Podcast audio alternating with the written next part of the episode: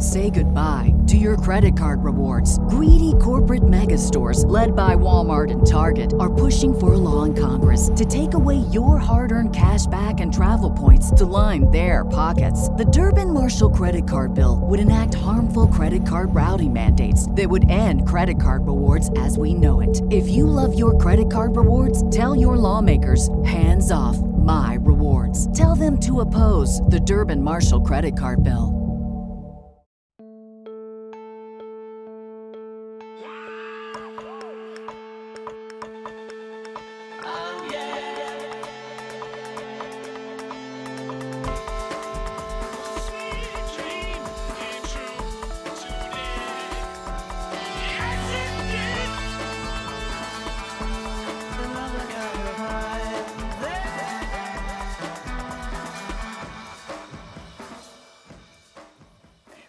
To One Sweet Dream, a podcast where we explore the dream that was and is the Beatles.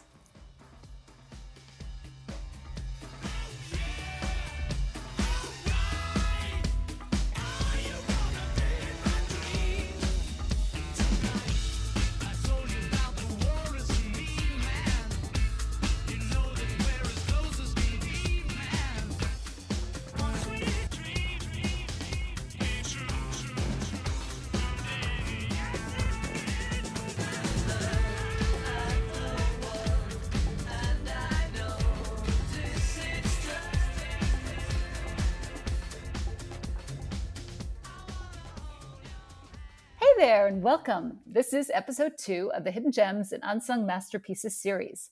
My guest today is the brilliant and acclaimed singer songwriter and film and TV composer, Michael Penn. Michael also happens to be the husband of one of my previous guests, the fabulous Aimee Mann. I was thrilled to have Michael on the podcast because I love his music, and so I was intrigued about what songs would make his list. And so, without further ado, this is Michael Penn.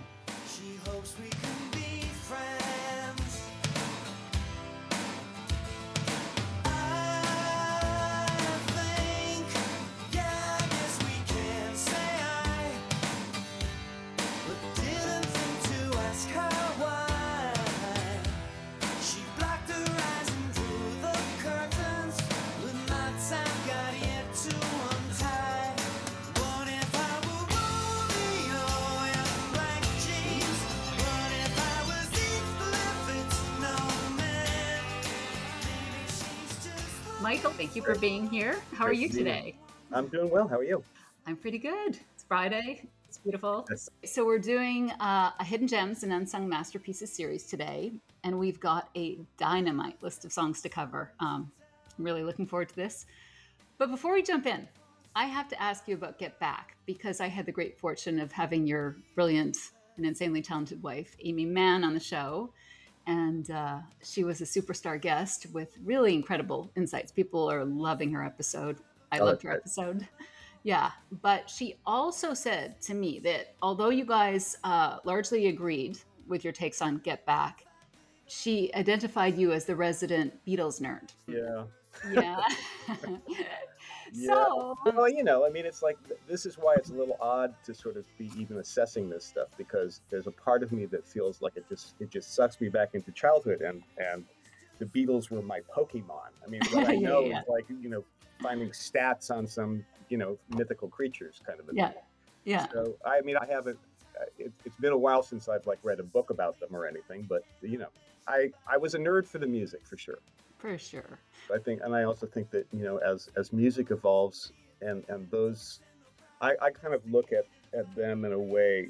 I've always looked at them as this group that sort of established these basic patents that people have then, you know, taken on and used and developed further. And you just you you, you still hear their influence. I mean, it's it's really remarkable.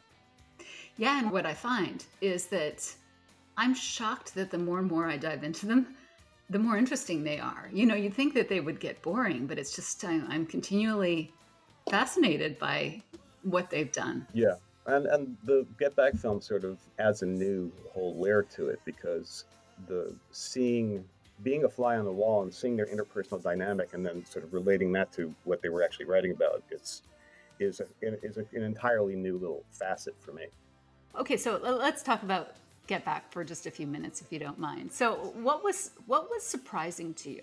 Well, I had a pretty good working knowledge of those sessions. I mean, I uh, when I saved up my allowance and lawn mowing money as a kid, I had the good fortune of having, you know, uh, a record store that had bootlegs. So I, I, I got, you know, a lot of that that stuff on vinyl and, and was just mining it and listening to it. But I think that the thing that was the most surprising, obviously, there's the whole thing about you know how the original Let It Be film was like a dirge, and in fact, it, literally starts with a dirge with that thing McCartney's playing on piano. Mm-hmm, Um, and, and it felt, true. it felt really gloomy, and this certainly did feel, you know, it was the other side of what was going on for sure, and and the, the vibes between them was great.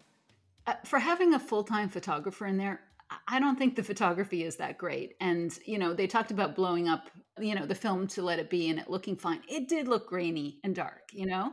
It didn't look fine actually. Um and i i find like it's got that darkness in general the photos from this time that you almost lose how fashionable and cool they looked in Oh in, in actuality. I think the thing that was the most surprising was the John Lennon in Get Back seems like a much, much younger guy than the John Yeah. Lennon in A Hard Day's Night. It seems like his command of the band was gone and he felt it felt he felt a bit lost and he felt younger. I don't know. I don't know how to describe it other than that. Uh, part of it probably is, you know, he's not in a suit, but Mhm. but there's something there's a, there's a gravitas that he has in a hard day's night that that that kind of is gone in in in get back. I mean he's a cockiness. Maybe that's it. That's a that's that's a part of it. And i think and i think it probably is the result of you know i mean he described it as you know his his ego had been destroyed by lsd so i think i think he was in the process of trying to build himself back up still and you can kind of sense it um, Yeah, I mean, we're, we're going to talk about this, I think, with one of the songs or a couple of the songs that that we're going to discuss today. So we'll go further into that. But that's a, an interesting point. He seemed very sure of himself and who he was in A Hard Day's Night. And Mhm. this, I don't necessarily see it as a bad thing, though, because I think that was fairly brittle. Oh, know, I, so- I totally, I totally agree. I just the striking thing to me was was how that facade that he had hmm hmm was was just felt older, and he felt younger in. in in Yeah. And the yeah. other thing for me was this is I'm gonna one of my one of the Beatle nerd aspects to to, to my appreciation of them has a lot to do with the technical aspects. I mean, I was I was as much a George Great. Martin fan as as I was a Beatle fan. yeah, and, and it was Great. really interesting to me to find out uh, why Paul stopped playing the Rickenbacker bass because that was he played the Rickenbacker through from 65 all the way through um, uh, the White album and then suddenly he he and I and he, and he talks about it there's two things one is that it was lighter and this was going to be a live show and he wanted to play a lighter bass and the other thing was that I think the nut was backwards and the strings were popping out or something. But it, Yeah. it's always been a mystery to me, and that sort of explained it. So it was kind of interesting. But is the problem that there's something wrong with that bass at that time? Like it, you know, because he's been successfully using it. Yeah, absolutely. So what's the problem? Like, why did something just happen to it, or is Well, I- it you? my, my theory is that he put these black tape flats, flat wound strings on it, and they're much thicker strings. Yeah. So they weren't the bass wasn't designed for those strings, and they started popping out. Because later, when he starts using it again with wings, he sticks the other strings back on. I see. Okay. what okay. Well, that's good because I, I was I was surprised when I was looking at it. I was like, does Paul not know how to use this bass? Well, I know sure- he does kind of come up like, "What's this button do?" okay. Did you know one of his basses? I'm sure you know this, but one of his basses was stolen in that period. Oh wow! Oh, that's right. One of the Hofners was. I yeah, read about that. like yeah. his original one. yeah, That one, wherever it is, is probably worth some money. I would think so. Mhm. Yeah, yeah. I found one of the things in Get Back that hasn't really been addressed is how important the George Martin presence is. I know he, this is one of the albums that he wasn't really present in terms of producing them, but just you, you can see the relief on at least Paul's face. Oh, I yeah. think when he's around and, you know, he's like, I'll fix you. You know what I mean? That must have been such a reassurance because they didn't have enough support around them. Yeah, well, I mean, I think they, I think they, and particularly Paul, were very dependent on him, and he took sort of an overseeing role in Let It Be, uh, or we can get back. But um, Glyn Johns did most of the sort of the the actual, you know, mechanical part of production. Yes. and and I think that part of the reason for Martin was he didn't have his normal tools at hand. He couldn't do what he normally does because they weren't working at EMI.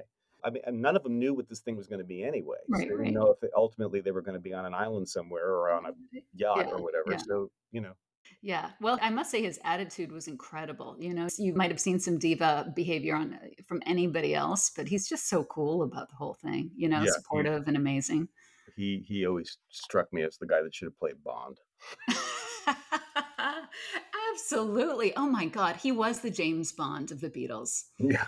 Yeah. Okay. So I guess let's move on to our songs. So we're starting in the early days here, which I'm finding is a great thing. You know, I, this is our second episode of this uh, series, and I got a lot of feedback about like, thank you for doing some of the early songs. So people will be happy, I think, that we're going back to the early songs. Oh, cool. And the first song you chose is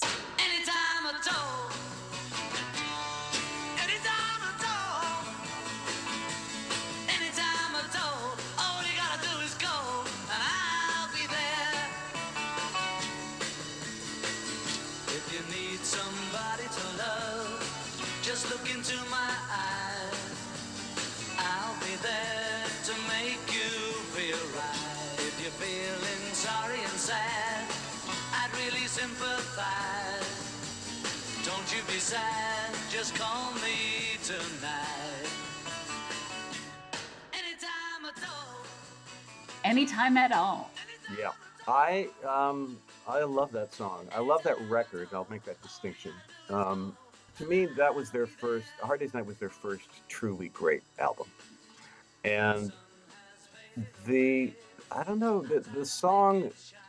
It's like their early stuff. A lot of what they were writing was sort of twelve bar blues based rock songs, some country western stuff, Mhm. and then they started getting, you know, other influences coming in, like the Everly Brothers and Tamla Motown, and they were sort of finding ways to sort of coalesce all these forms, but give them the power of a rock song.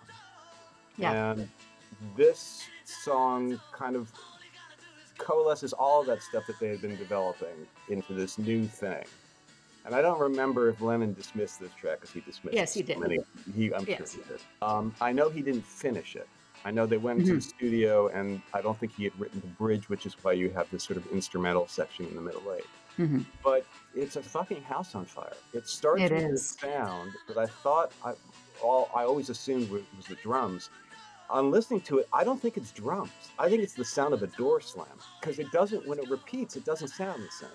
So it Mm. starts with this this sound of like this just thunderous thing, and then Yeah. it just takes off like a house on fire Yeah. and uh, Lennon's vocal is amazing and powerful, Incredible. and um, and I find it hysterical that the second line he, he- McCartney takes the second anytime at all because Yeah. it's probably out of John's range. Yeah. So yeah, McCartney yeah. just steps in and takes it, How nice Um, for him to be able to. I'll just write that. He can do it. and it's got these beautiful Rickenbacker twelve string chiming counterpoints, and um, and it's uh, also it's this isn't this is something that I've never uh, I'm sure somebody's written about it, but when you hear or see the early days of this band, when they're playing the Cavern Club, um, you know, they're a four piece rock band.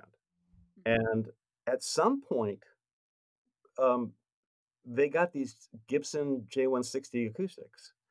And the sound of the early stuff is so driven by those guitars which who who suggested that to them i mean that's that's a studio that's once they hit the studio they got those Mm. and and it's such a part of their sound and it's weird because they're they're an early hybrid guitar that's this i'm, I'm exposing my gear nerd stuff now It's great because you're not going to get that from me. So great. yeah. so they, they, they it's a it's a, it's a, it, it's there were these acoustic guitars that had uh, uh, early electric uh, capacities they had a pickup in them. So in order to make that work they made these guitars out of plywood. So they don't really sound great acoustically and i think that they probably at least in the early stuff, they were running them through amplifiers for some of the stuff at least. But the thing about them is that even though they don't sound great acoustically from a traditional standpoint, they're extremely percussive because they don't really sing out like a, an acoustic guitar that has a spruce top with that moves and stuff. So it's they're doing they're they're like with Ringo in the drum section as much as they are anything else, and Yeah. just, it's just an amazing sound. Um, so that's a big part of this song, and there's also you know their palette of instruments was developing and some of the earlier things that they just suddenly put into songs that just even when i was a little kid caught my ear were like uh what was the song that had timpani? Is it uh what you're doing or every little thing? One of those two have have has a, a timpani in it. And this song has piano. They didn't use a lot of piano in the early days. Mm. and so the piano is doing these counterpoint bass things and and and it takes the middle eight section. And it's it's i just think it's a, an incredible song that's to me it's like that's the dna for all jangle pop all Yeah, yeah, yeah. British invasion like this is the proof coin of that style of music and i love it Yeah. Yeah. The, the Beatles were like little magpies. Like every time they found something new, like a mm-hmm. new sound, a new new instrument, they would bring it and try it, you know, Right. which is great. It is notable for that shot of adrenaline. You know, the early songs really have an energy yeah that the later songs don't necessarily have. You know, I guess things progress, but there I, there's something so addictive about that adrenaline. I honestly think it's the combination between John and Paul's energy sort of buzzing between well, it's not just the two of theirs, but all of their energy buzzing, but I'm just thinking about the their um their vocals. yeah But it's just it's so exciting. yeah well i think and i think that the change happens sort of concurrently with with them not being a live band Mm. and going Mhm, more into the studio and developing stuff there first because because it it- it's the energy is is part of what their stage show was you know and really playing off each other. Yeah, and I think you hear the energy, the excitement of you know being young and excited about this whole thing too. I Yeah, mean, it's absolutely. just incredible. It's incredible. The impact of both their voices is really interesting. I think I read that this was out of John's range, but Paul does jump in uh, there, and it actually has an impact because this is John's story.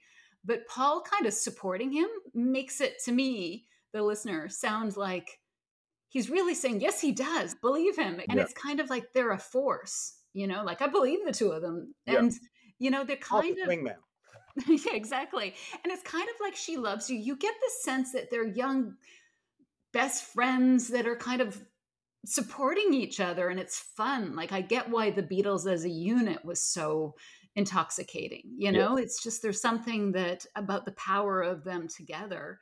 I sometimes get the sense that they're actually speaking to each other, like playing to each other. I don't think the songs to each other, but I can hear them kind of smiling to each other when they're doing this kind of thing too. totally yeah And uh, I think, like you said, John's voice, John's voice and mannerism is notably different. Eh, To your earlier point, that this is a very confident, cocky John with a raspy voice, and it's very cool. And I find this John as genuine, as I know he probably would place more value. I know he definitely placed more value on his later songs, but I don't know. These songs to me are so deeply felt too. Oh, you yeah. know? well that's the thing i mean their early stuff even though the lyrics are very simple Yeah.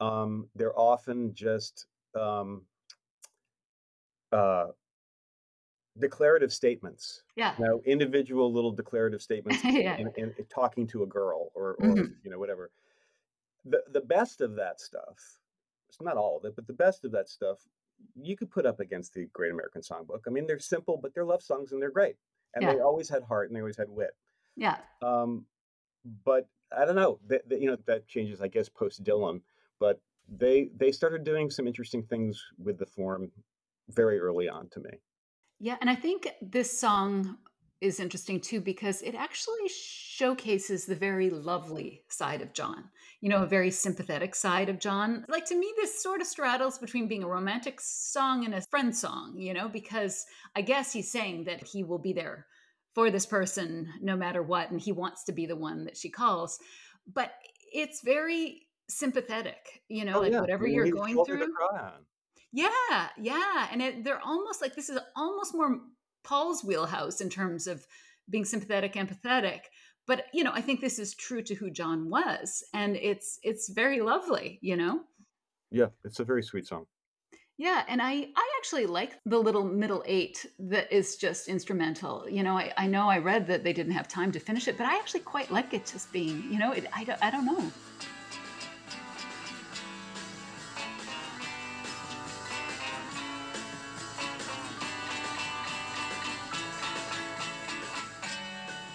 to me it Yeah, doesn't need I know. lyrics I, I think it's great, and it also because it has a texture that they that they hadn't really used up to that point in the piano. It's just it's just a sign of development that that that um, uh, makes a statement to me that they're they're using the studio now. They're starting to like think about that kind of stuff, or at least George Martin is pressing them to think about that kind of stuff. Yeah. Okay do you have any other comments about this one you know of, of, of, of the of the songs that sort of started that that sound that they made i like this record better than i should have known better. I like this record better than a hard day's night. The hard day's night is still based in a 12 bar blues form. This is Mhm. new. This is like Mm, this is like mm. using folk elements but giving it a, a really powerful beat. I mean it, it's i think it's great. Progress. Cool. So we have another song from the same album. Your next song is You say you will love me if I have to go. You'll be thinking of me. Somehow I will know. Someday when I'm lonely, wishing you weren't so far away, then I will remember things we said today. You say you'll be mine, girl, till the end of time. These days things we said today. Yeah um you know this is this is mccartney really kind of starting to take a big step up. I i, I always sort of felt like because i had read about the value in their competition um, that they felt uh, yes and absolutely. how and i really think that i don't know who was first but this song of mccartney's and i'll be back of john's are them going i'm going to write a fucking minor song yeah I'm going to write a song that's in a minor key that doesn't just use a minor chord, but that that that revels in the minor. Mm, mm. and uh, and this one, I just I just love it. I mean, it's in it's very sophisticated songwriting. There's a I think there's a ninth chord in it, which is Mhm. like another little moment where you go, okay, this this is developing. Um, there's that transition from minor to major in the bridge Mhm. that's just really powerful and unexpected and Me, I'm just the lucky kind. Love to hear you say that love is love. I know we may said something be that they haven't said blind. before. Love is here Um, to it seems- stay, to and be that's about his enough relationship to with Jane make you Asher, so mine. He's writing personally, and it's not just declarative statements. Mhm. Uh, he had, what did he say about this song? That it was um, future nostalgic future nostalgia, which is such a great conceit to, to, to write a totally song about that. I mean, that's, it's just it, it's just a really it's like a guy who's who's really thinking about how songwriting can can be really interesting and and it's and it's the sophistication that, that I that I really appreciate. Also, it it's every once in a while McCartney will do something where melodically the modality of what he's doing has this Middle Eastern aspect to it. Mm, Um, mhm. and as a half Jew, I appreciate that. Um, but he's got it in a few songs. Fixing a Hole has it. Your Mother Should Know Mm. could be a Mhm. Klezmer song, as, much as, as much as it's you know uh, Tin Pan Alley or whatever uh, it is. But i- i- yeah, he's got he's got this this thing that happens sometimes that, I- that I really appreciate. what about those were the days is that I don't think he wrote that. no he didn't but just he he championed that one Oh yeah, know? I mean that's absolutely has that vibe. yeah I, I think this one's really interesting. Like, I, I actually, I'm loving this series because it makes you really Right. dig deeply into these songs. And I was thinking, to me, this is such an like, this is a really complicated song because it almost, the sound of it almost sounds like a cautionary tale. Uh-huh. You know what I mean? Like, it, it's interesting because it sounds, um, it sounds a little bit sinister or, you know what I mean? I guess it's the minor part of Yeah. it Yeah. that it's, um, it almost sounds like it's a warning. You say you'll be mine, girl, till the that's how it sounded to me almost. Even the things we said make it seem like that's where it's going. And I'm looking through you. Paul goes, Why tell me why did you not treat me right? Love has a nasty habit of disappearing overnight. Like Yeah, that's how it line. feels like it's going that way. Yeah. You know, you say you will love me. But then when it gets to, uh, I guess, the middle age, it doesn't. And I, I suspect it's because Paul's quite in love at that point. All of a sudden, it goes into something very positive. And when I actually looked at the lyrics and thought about it, it was like, it doesn't totally make sense, this song, you know? It's, I'm not quite sure why, when they're deep in love, they're going to be thinking about things that they said today. It really seems like it should be going somewhere else. But it's lovely. It almost to me seems like, um, like it plays out like being in love is you know when you're first in love it's kind of scary and kind of exciting Right. and then it's good and then it goes to back to being uncertain again you know Yeah, yeah, absolutely. Yeah, or I mean, I I- think there's a, a number of ways you can sort of read it, and um, the question is, are the people who are reminiscing about the things that they said back then, are they still together? I guess that's the question. Because they don't necessarily have to be together, and they can still reminisce about it. So I don't know whether Yeah. he was seeing the end of the relationship or wondering about the end of the relationship, and any of that sort of was in there. But well that's the thing is it's like he sees the element of danger i guess because you know they're not together you know you'll be thinking of me somehow i will know you know it's this he there's this sense that they're going to be apart. Mm, yeah, and you know what i mean? So it's almost like he's thinking through like is this gonna work? And then i guess he want, wants it to because in the next se- section it's very um, very positive you know deep in love so yeah when i actually put it together because this song to me has always been a little bit complicated like is he going there and and he doesn't he goes somewhere positive yeah. Well, at least in the bridge, he does for sure. yeah, yeah. So he's Yeah. still seeing like blue skies for them, but I, I think there's this sense that it's going to be, you know, it's going to be a challenge. Yeah, maybe he was conflicted. Yeah, yeah. I don't necessarily want to read autobiography into every song, but I think it's interesting to look at the context. Like he wrote this while on a vacation with Right. Jane, and you know, it it's what their relationship was like actually.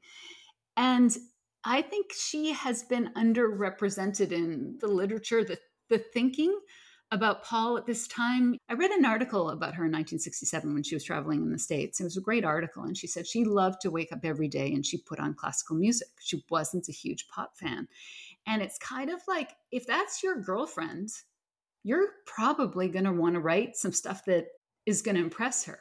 You know, Right. so, so, you know, it's probably why Paul is trying to integrate some of this stuff into his writing. You know, he said that he was really excited, like to share his new baby, which was his new song, Right. with the rest of them. And I got to think that, like, apparently Linda loved rock. And Right. so, you know, it's just like you, you're kind of thinking of your audience. Absolutely. And and I also wonder if musically, I, I, I have to check this, but I know that um, back to the Middle Eastern aspect of it, there's there's there's some kind of there's some kind of similarity to to Sunrise Sunset, the the from Fiddler on the Roof, hmm which '64, and I'm wondering if that entered in too, because because I'm sure the Ashers were hip to Broadway theater music. Oh, yeah. That's true. He was willing to be educated. Yeah. Uh, and led by the, the Ashers. The Ashers, the impact of the Ashers, I think, has been underexplored. Absolutely. Yeah. There is, when you look at a lot of Paul's really, really famous songs, there is an element of exuberance or positivity and nostalgia in them, you know? And I always wonder if this is an element, like even the fact that he's attracted to that kind of music, I wonder if that there's an element of his mother's death being sort of in like there is a slight sadness to Paul that is not necessarily on the surface of his personality hmm feel like a an aspect of his personality that shows up in his music. Yeah, no, for sure. I mean, this there's, idea of loss. you know, there's there's there's sadness and loss to both those guys, and they and it both and it comes out in different ways, but it comes out. Yeah, sure. I, I remember uh, reading a, um, a quote. I wish I could find it again from Barry Miles, who just said that that John and Paul were in part connected by sadness. Right. Which you know, I don't know if that's true or not, but certainly this element of loss. Yeah, definitely. Okay, so uh, anything else to say about this? It's just it, I think it's you know one of one of their best early early tracks. You know, Dylan did a cover of this. Did he? He did. Wow, that's interesting. Do you think it's Dylan inspired? Um, Paul was on to Dylan before John was, so it's possible. Yeah. Um, you know, it wouldn't surprise me because because you know the idea of I don't know. He's probably thinking more about lyrics. I mean, you know, future yeah, nostalgia yeah. as a as a general concept is is thinking about lyrics. you Yeah. know? There's an album called The Art of McCartney. And um, he did Things We Said Today. And I, I listened to it in preparation for this, and it is awful. Oh, It's God. it is unlistenable. I mean, I'm sorry, people, if you like it. I find it unlistenable. Oh, that's too bad.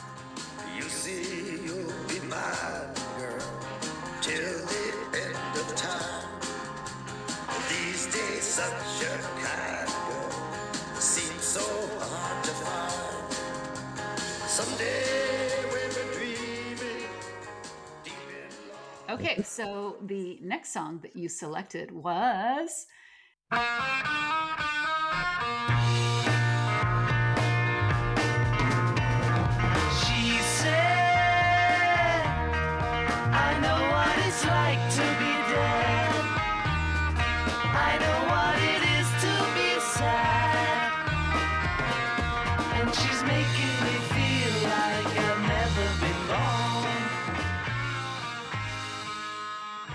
She Said, She Said from Ah, Revolver. yes. Yes.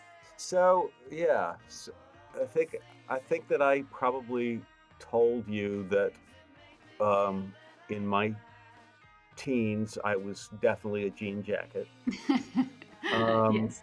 and uh, one of the reasons why I think was that while Paul was developing a sophistication in songwriting in one direction, John was developing a sophisticated songwriting in another direction that, that is particularly sort of attractive to musicians, I think. And it has to do with this song as well as like Rain Mhm. are they they float without a groove. There there there's there's something going on with with the way he wrote these songs that inspired Ringo to to play almost like a classical percussionist Mhm. and um, it's an amazing song and it's uh, it's really radical and inventive structurally and he ringo is playing over the bar lines and it's it's creating this spine that just kind of floats all over the place um, there's an there's a point where you know it's going on in 4-4 and there's a bar of 2-4 so there's a weird time shift in it Mhm. and it just really appealed to me and, and sort of was was one of the hardest rocking songs they they ever did the sound of the guitars on that uh, track is just remarkable and you know lyrically it's it's a bit of a goof It's you know it's Uh-huh. it's you know a, a peter fonda line or whatever that story is Yeah. um, but it's just it's just a magical track and it and it's it, it and rain are sort of of a piece to me You know, it- it's an interesting element to Lennon's writing. His way of writing benefits from allowing other people to contribute to his music. Like, you know, so many of his songs are elevated by the group contribution in in some ways in in the way that McCartney's aren't. And sometimes I wish that McCartney had allowed a little bit more or maybe they're not as open to interpretation. But things like um, you know, Strawberry Fields or I Am the Walrus or um happiness Well, is a warm gun yeah. Yeah i mean i think that that um you're absolutely right and i and i think that it, it became it became more and more important as lennon fell apart more and more because he was i mean if you listen to his demo of strawberry fields it sounds like a Syd Barrett song it's so messed up i mean just Yeah. when i say messed up i don't mean i don't mean bad i mean it's just it's erratic and weird and Yeah. and and kind of all over the place and how are you going to make this work and how are you going to make it gel and i really think that paul and george martin were the main ones who stepped up and cr- and helped craft these things Yes, into the I agree. masterpieces that they are and uh and and I think John admits as, as such because he complained about it. How all of his stuff, how you made me do all these weird avant-garde things with my songs, and you know, and us jean jackets are going, "Hey, wait, what? We, we thought you were responsible for that." So it's, it, you know, that's the way it goes. yeah no i think that's right i mean and, and but i think that's why john complained about them and that's why i think he wanted to move away from the use of george martin Yeah, and and you know um didn't want paul to be so influential because i think it made him insecure that you know these are my genius songs and they're not completely me Yeah. but you know he brought something so original and amazing like that's the thing is i wish i wish that paul and george got more credit for these songs but also it doesn't diminish john Oh, not at all. I mean, he, you know, whether he whether he later disowned it or not, he said yes at the time. He liked what was happening at the time. Yeah. Oh my God. And damn, he should he should be impressed with himself for inviting that level of creativity and thanking God that Paul and George, you know, stepped up and were so willing to play. yeah, yeah, absolutely. And the playing is just fantastic on all of that stuff, and and so inventive. So inventive. But yeah, on George Martin, like George Martin should get a lot of credit on some of John's incredibly famous songs, you know? Yeah, I mean, Yeah. George Martin strikes strikes me as the kind of guy who who would be absolutely fine just knowing that he did it. Yeah, thank But, you know. Yeah. But I mean, something even like uh, Day in the Life. I mean, I don't like reading that it's a John song because that is like the ultimate collaboration between the two of them, you know? yeah, And that and we can work it out. Yeah, those Yeah. those two. yeah. Uh, and how sympathetic does Ringo have to be to be able to deal with John's erratic time changes and do it amazingly? Oh, just it's just remarkable playing. I mean, it's truly truly amazing. Yeah. You know, I want to say something about being a jean jacket. I mean, you know, as I said to you, like people that actually can recognize they were jean jackets and have, you know, progressed, I think are the greatest because you have to be so open minded. But also, I don't want to not continue to give John all the credit in the world Oh, it's just you know what i mean like it it uh, you know i think sometimes it's viewed as well you know you're being biased towards paul it's like no i want to give paul credit and i want to make him an equal part of the story but let's also bring some other parts of john to the forefront you know Well, I think I think the whole I think the whole you know up to Rubber Soul when he was really truly leading the group. You have to. He has to. He he's he's the predominant person. I mean, to me the to me the the the the the delineation point for me is is yesterday because I think I think the success of yesterday freaked him out. Oh, absolutely I think it, I think it really I think that was I think that may have led to a lot of his abuses and stuff, but I think it I think it really freaked him out. yep After that point, Lennon and Brian Epstein convinced Parlophone not to release it as a single. yep He didn't want it released as they didn't want it released as a single. I don't know where Paul was in that discussion, but but apparently that's that's when it went down. But Capitol in America released it, and it was a Yeah. huge fucking hit. yeah So I, I, I- when you get to the next single, what is it? Is it Paperback Writer? No, it's a double A single. It's like John had every A side up to that point, just about, or most of the lion's share of them. And uh-huh. then I think I can't remember what it was. I think it might have been uh, Day Tripper. Yeah, but I would like to push back a, against one thing because Yeah. they weren't necessarily John singles. A lot of them were Lennon McCartney singles. But that's true. But I think they were predominant. They were they were of the collaborations. They were John predominant because he certainly he sang them. Well, like um, I want to hold your hand. She loves you. Uh, we can't buy me love. Those well, are Can't all. Buy Me Love was Paul. Yeah, But the other two were half half. yeah, I know. I'm just saying, like there is. I don't subscribe to this notion as much. I get the fact that John was very dominant and he had probably the power in the group at this point. Well, that's my main that's my main point. and I think and I think that the success of yesterday, um, you see things happen after that point that kind of make you go, "Oh, John's starting to feel very insecure here." Yeah. So after, so after yesterday, the next single um, is is "We Can Work It Out," which was going to be the A side because because Parlophone thought that was the more commercial of the two. Yeah. And Lennon, I think, fresh from this thing with yesterday, you know, he announces that it's going that the A side is going to be Day Tripper Yeah. um, because he felt like the other song was too soft, like like yesterday was soft, and he was trying Yeah, to get yeah. the band like an image thing of like Yeah. Yeah. Yeah. Yeah. hard Yeah. rocking people. Yeah. Yeah. So so th- it became the first double A side single, and and it's just like okay, there is a power shift going on here. Yeah. Yeah. Yeah. I mean, here's the thing is that I've said this, uh, and it's a bit controversial, but Brian helped John a lot in, in terms of his position.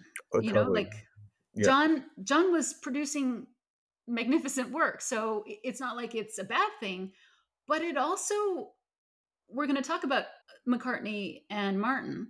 And I think that, you know, McCartney and Martin were a bit of a force, but, you know, John was helped by Brian. no question, no question. Yeah, you know, Brian was was wasn't from the beginning an uh, an, an early sort of advocate of John as leader.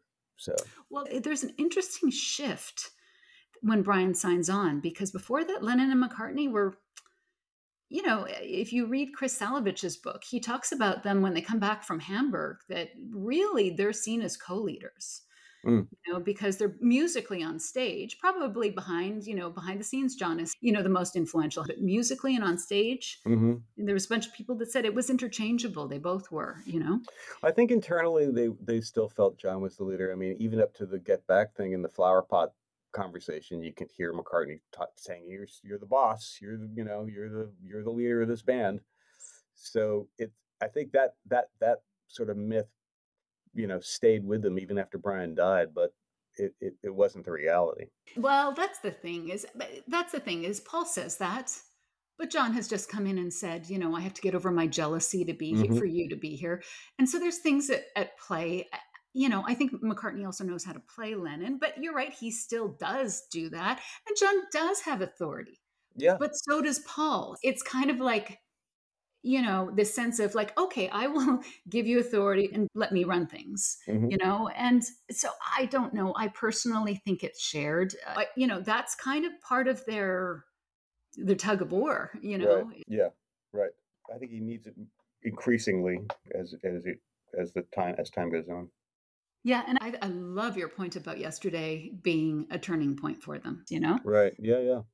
yeah well I, I have a few notes about she said she said um, first of all i agreed with you that it is it's so cool sounding you know and in, in terms of its position on revolver revolver's such an incredibly diverse album it's weird because revolver has this breadth of sound you know from eleanor rigby to tomorrow never knows to this song and love you too and yellow submarine like it's got this breadth but yet it doesn't sound disjointed you know like for some reason it doesn't sound like it's a bunch of different songs there is a cohesiveness but i love this song being on that album like just like you Yeah. said the heaviness of it Yep. and like you said the the lyrics of it really are a goof like it literally is like listening to two people on acid confused and muddled and going in circles you know and said you don't understand what I said. I said no, no, no,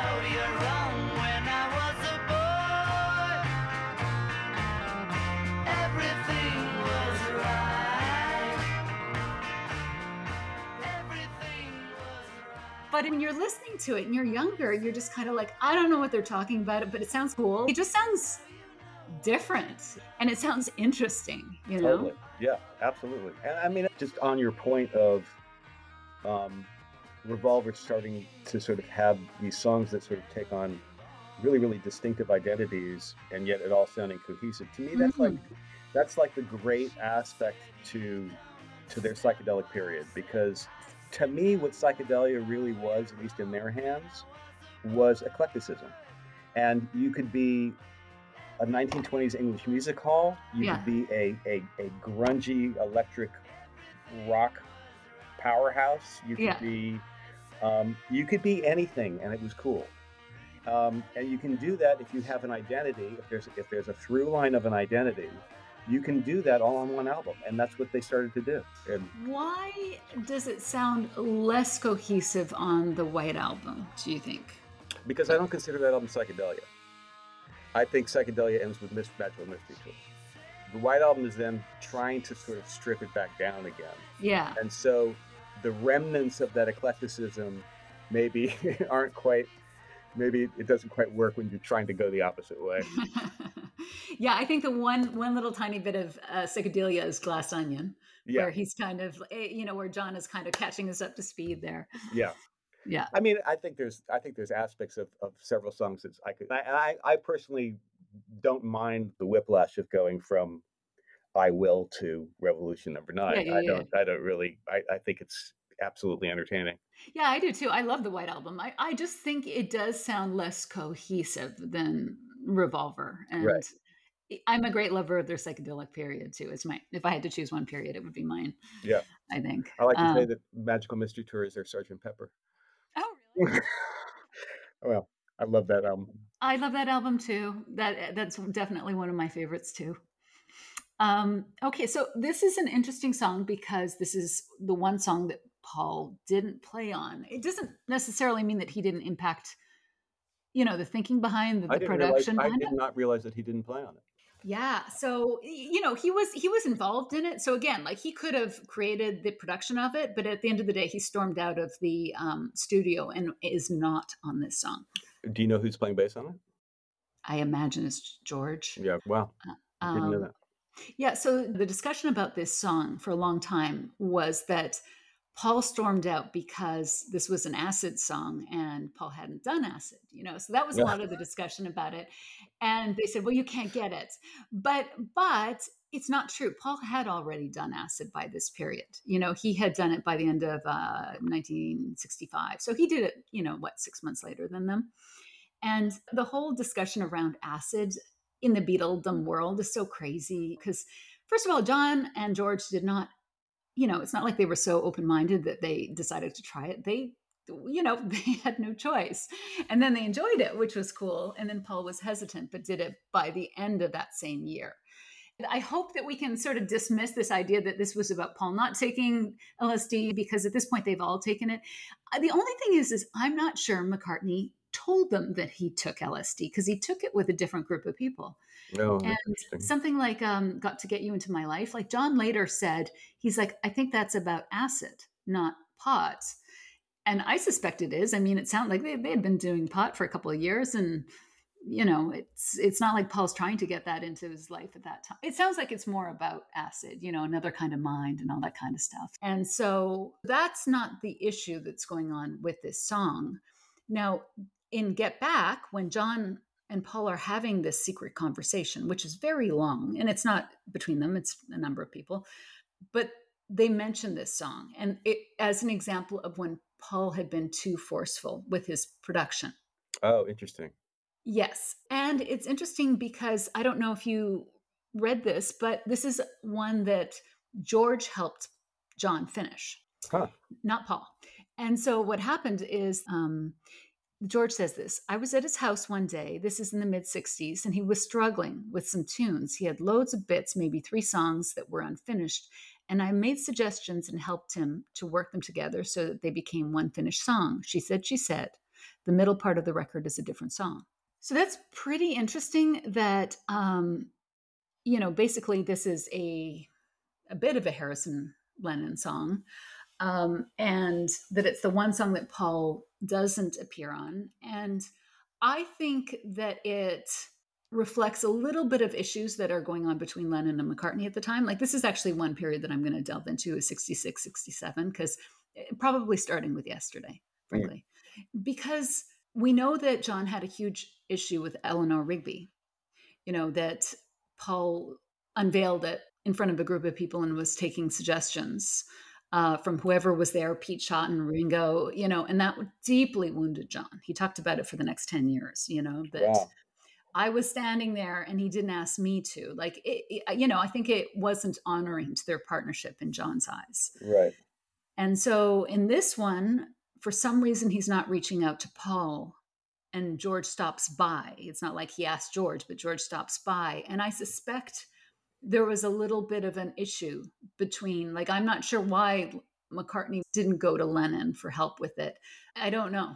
But Mm. there's something going on between them. McCartney's running around in the avant-garde scene. Right. You know, Lennon's at home doing his acid exploration. And I don't necessarily think that's a bad thing. You know, I think it's interesting that Lennon was going internal. Well, going internal is one thing. As he described it, he was eating acid.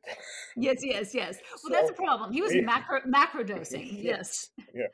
So I think, and from, I mean, my memory is I'm old and addled, so I don't remember the the, the stuff that I've read in the in my youth, but I, I do know that that he described it as it was a he did so much acid that there was a complete destruct, destruction of his own ego, and that he had to be.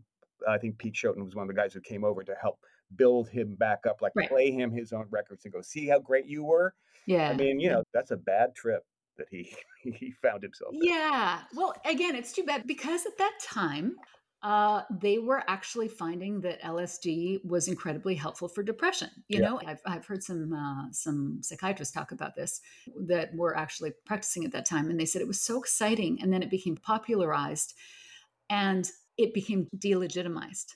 Oh yeah, And so, that's you know, coming back though. yeah, yeah, with all the microdosing. And Yeah. so I think that intuitively, like it was probably a good thing for John for a while, but like you said, he went way overboard, Yeah. you know, to the point where he sort of lost himself. Well, I also think, and I also think that that that it's it's something that can exacerbate issues that you already have. And and if he if he had any kind, I know Aimee believes that he had serious mental health issues. I think everybody does, so I'm not. Yeah, I'm- yeah. I don't give him any particular point for that, but but I think, but I do think that that if you have, um, if you're if you're already tender, Yeah. and you have bad experiences with something that powerful, that that can do a lot of damage. It can do lasting damage, and and I think it did do lasting damage for him. Yeah, well, especially not while being treated at the same time. You know, Yeah. like he w- he was self medicating and then didn't necessarily have someone to help him through it. That's you know, right. And, but he winds up with Janov uh, uh, ultimately, and that I mean that's the thing about Lennon is is that that that way beyond uh, the other Beatles, well at least beyond McCartney, he's he's he's extremely astute about his own psychology. I love that. He's so uh, he's so open to an exploration and so Absolutely. willing. You Yeah. know. Yeah. Yeah, no, I love that about John. Um, Paul's almost the opposite; like he doesn't want to go there. Yeah. You know. Yeah. And uh, but you know, I just talked to another. I have another episode that's coming out, and and he actually said he identified in some ways with Lennon too, and said that Lennon's seeking, like, doesn't trying to figure out his identity in a way that McCartney doesn't. You know, I'm sure it would have been good, good for McCartney to do these things too, but I think that Lennon had a greater gaping wound. I agree. You I know, agree, absolutely. Yeah.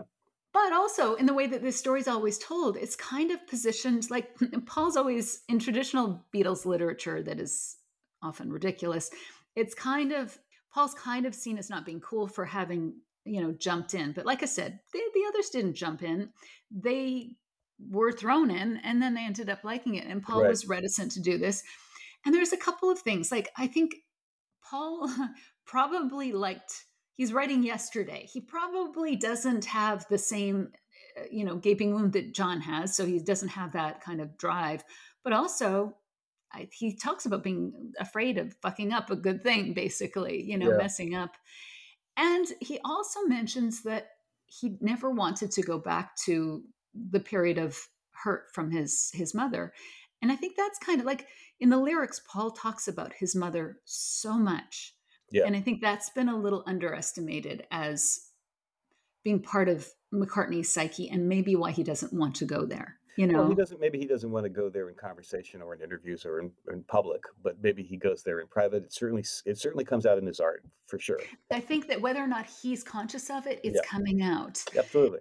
But in terms Yeah. of their in terms of their childhood trauma, what I think what I think Paul, the ramifications for McCartney were, you know, Lennon was middle class. Lennon had Lennon's family had dough, even though even though his mom was living elsewhere and his Yeah, father yeah, was nowhere to Yeah. be found.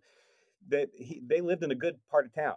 Yeah. And McCartney was way more working class. And when his mom died, she was the primary breadwinner. Yeah. And he- and he was scared that they weren't Yeah. going to have any money. And I think that developed in him a work ethic that Lennon didn't have.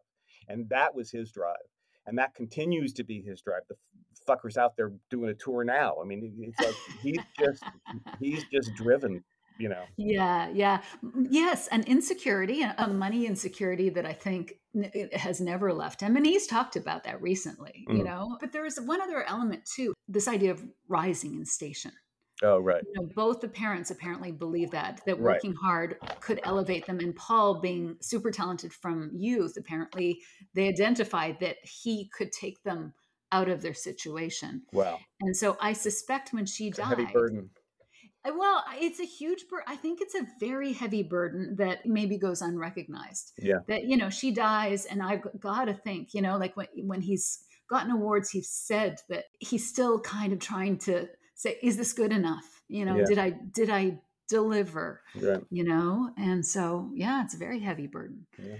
So, Well- but but this is a fantastic song, and I love it. And John, this is just like John coolness at his best. absolutely You know, when you were talking about John was going in a direction that that musicians love, what was that? Was it just going in an original way, or Yeah, how would? it's it's the uniqueness of the of the rhythm of his songs in that period, and it's the uniqueness of them structurally, because in the case of Rain and and and she said she said, there's a pulse that runs through the song, but Yeah. Ringo's ignoring it, and John's ignoring it in the way he's strumming his guitar, and so if you divide a song up into bars, they're not like the, these bars are the rhythm section is kind of carrying over the bar lines so they're not like Mm. landing down on the beginning of Mhm. every bar and so it it just creates it creates something that's really really unique and it sort of becomes in a lot of ways you know his more experimental stuff um, starting with those two songs and then moving definitely through strawberry fields and and and walrus it becomes the the sort of the, the template for a lot of progressive rock in the 70s of, Mm. of like dealing with odd time signatures, dealing with Mhm. ignoring bar lines, that kind of stuff. So it's it's it's it's very inventive. I find that I always like if I'm going to walk, I generally like John songs. They just have a a rhythm. Yeah. Where was McCartney developing, and is this the Baroque pop you were Well, talking and, about? Or and, and his sophistication comes more in. He sticks with more more traditional structure in terms of basic verse, chorus, bridge, verse, chorus, that kind of stuff. Um, but his boundary pushing is more in melody and in and in chords, and he's using more sophisticated chord changes. John starts to revert back to 12 bar blues stuff. I mean, and to the point that he actually does a 50s album because that's where he feels the most comfortable, where McCartney is constantly stretching himself in those areas. Mm. And um, so to me, they, they are both pushing pushing the form, but they're pushing it in different different ways. Mm, interesting. That's a great insight. A quick host edit here before we move on. Following this episode, I delve more into the issue of who played bass on She Said, She Said. It seems like there is a very strong case to be made for McCartney actually being the bassist on this song. It seems likely that he laid down the bass line before he left the session, and this is the bass line that was used on this recording. I've been informed that the bass line is almost unmistakably McCartney esque, and none of the other Beatles were listed as having recorded an additional bass track. And so McCartney's account that this was the only track he never played on may be erroneous. And it may be connected to the fact that he walked out of the session before it was over. That part seems to be true. So, this could be two myths busted about this song. First, the idea that uh, the basis of their argument stemmed from who had taken acid and who hadn't. At this point, we know that they had all taken acid, so it's unlikely that that was the source of any kind of argument between them, and it was more likely something to do with the production of the song. Second uh, is the idea that McCartney does not appear on this track. It seems likely that he actually does. Of course, I don't know this for sure, and I'm sure other people will continue to uh, dig into it, but I wanted to flag this before we moved on. Anyway, back to our discussion. Okay, so uh, moving on here. This is uh, a pick of yours, and it is The Family Way, movie and soundtrack.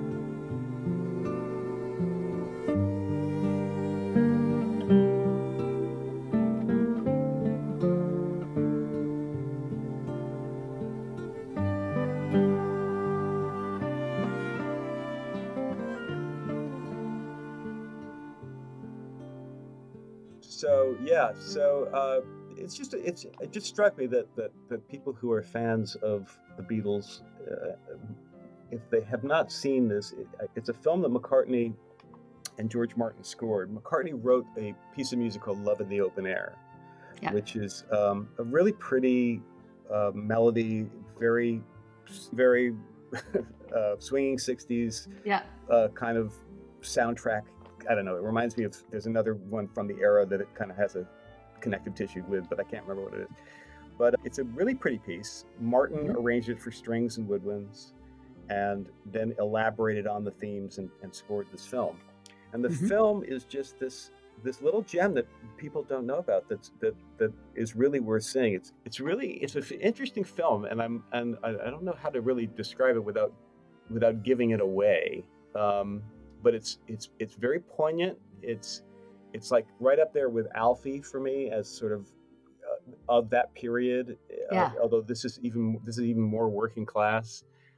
Um, it's ostensibly sort of about this young couple uh, uh, who are having some difficulties starting out their marriage, and it deals with sex and the evolving concept of masculinity. And uh, Hayley Mills is the is the bride, Mhm. and and so it's this family drama and on the surface it's this sort of light swinging 60s dramedy and underneath it there's there's like this other movie about a buried issue that slowly sort of gets revealed that involves the groom's parents and played it's John Mills and Marjorie Rhodes who's just amazing in the movie. Um, and and I don't want to say what this buried sub movie is, but, but I do wonder if something about it resonated with McCartney. But it's definitely worth seeing. You know, this actually was an issue between John and Paul that Paul did this, right? Oh, was it? Yeah. I didn't know that. Yeah. Uh, John, for a long time, carried a hurt that Paul did this without him. Wow. Yeah. Which is weird because John went off and did a film. You know, he went off and did How I Won the War. Right. But Paul, you know, this was a break for them, did this with George Martin.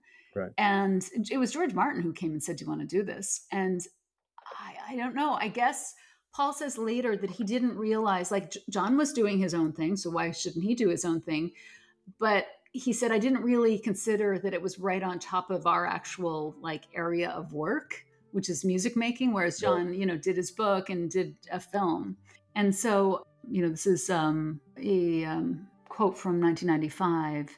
The interviewer says, um, The Family Way soundtrack was actually the first time you would officially compose outside of the Lennon McCartney tandem.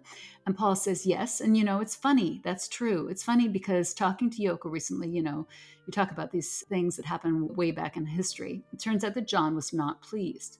But I didn't know till a year ago that he wasn't pleased. He always told me fine because he had been acting in a film. He did a film called How I Won the War. So we started to do little solo things just for a change, just for a break. And so I assumed, I asked him, Is it okay with you? And he said, Yeah, fine, fine. But Yoko told me that he was actually a little bit put off by that because he probably hoped uh, that I would say Lennon McCartney will write this together. But to me, it just seemed a good opportunity to get away from what I did normally. But Yoko told me apparently John was a little bit hurt about that, which is sad. But we actually did talk about it. He never told me at the time. He probably just covered it up. And then the interviewer says, because that was the first time we could read music composed by Paul McCartney. And Paul said, Yes, that's right. For me, it was very interesting because it allowed me to, something on my own. Like women these days want to get away from their husbands, get a life of their own. It was a bit of that. Because with the Beatles, it was a bit like a marriage. It was quite good just to get away and do something on my own. I think if I'd known John was disturbed, I would have just asked him to join me. We could have done that. Mm. And when George Martin talks about this, writing the score, he, you know, he talks about the fact that Paul agreed to it and then was avoiding it like the plague, probably just because he was having fun, you know, not doing any work. Right. But one of the times he came over, he said that he literally had to stand over Paul and said, "If you don't write it, I'm going to write it." And so, I just think it's interesting that um, Paul says he likes the opportunity to do something. You know, it's always thought that Paul's all in on the Beatles, but here he's expressing that he felt a little bit claustrophobic or needed his own space too. You know? Sure. Yeah. And I think for Lennon, it was probably like, you know, on the heels of, of yesterday, seeing your partner having these individual successes, it probably you know went on the pile after yesterday. You know what I mean? Exactly. I think this is exactly the the um, same thing. Yesterday said to John, I suspect he can be a success without me. That's right. And then this is another step. And then then Paul and George Martin won a bunch of awards for this too, by the way. Oh wow. And in yeah, fact, you know, it, it's it's like this. It, you know, it all goes back to childhood. This is like you know, he can do this without me. He can exist. He can exist without me. Dad's gonna leave. I mean, it's like Exactly. it's, you know, it's it's there it exactly. There it is. Yeah. And um, in fact, this caught wind, and um, Brian had to go and make a statement um, to the press that Lennon and McCartney weren't, the Beatles weren't breaking up because Paul was doing this. Wow.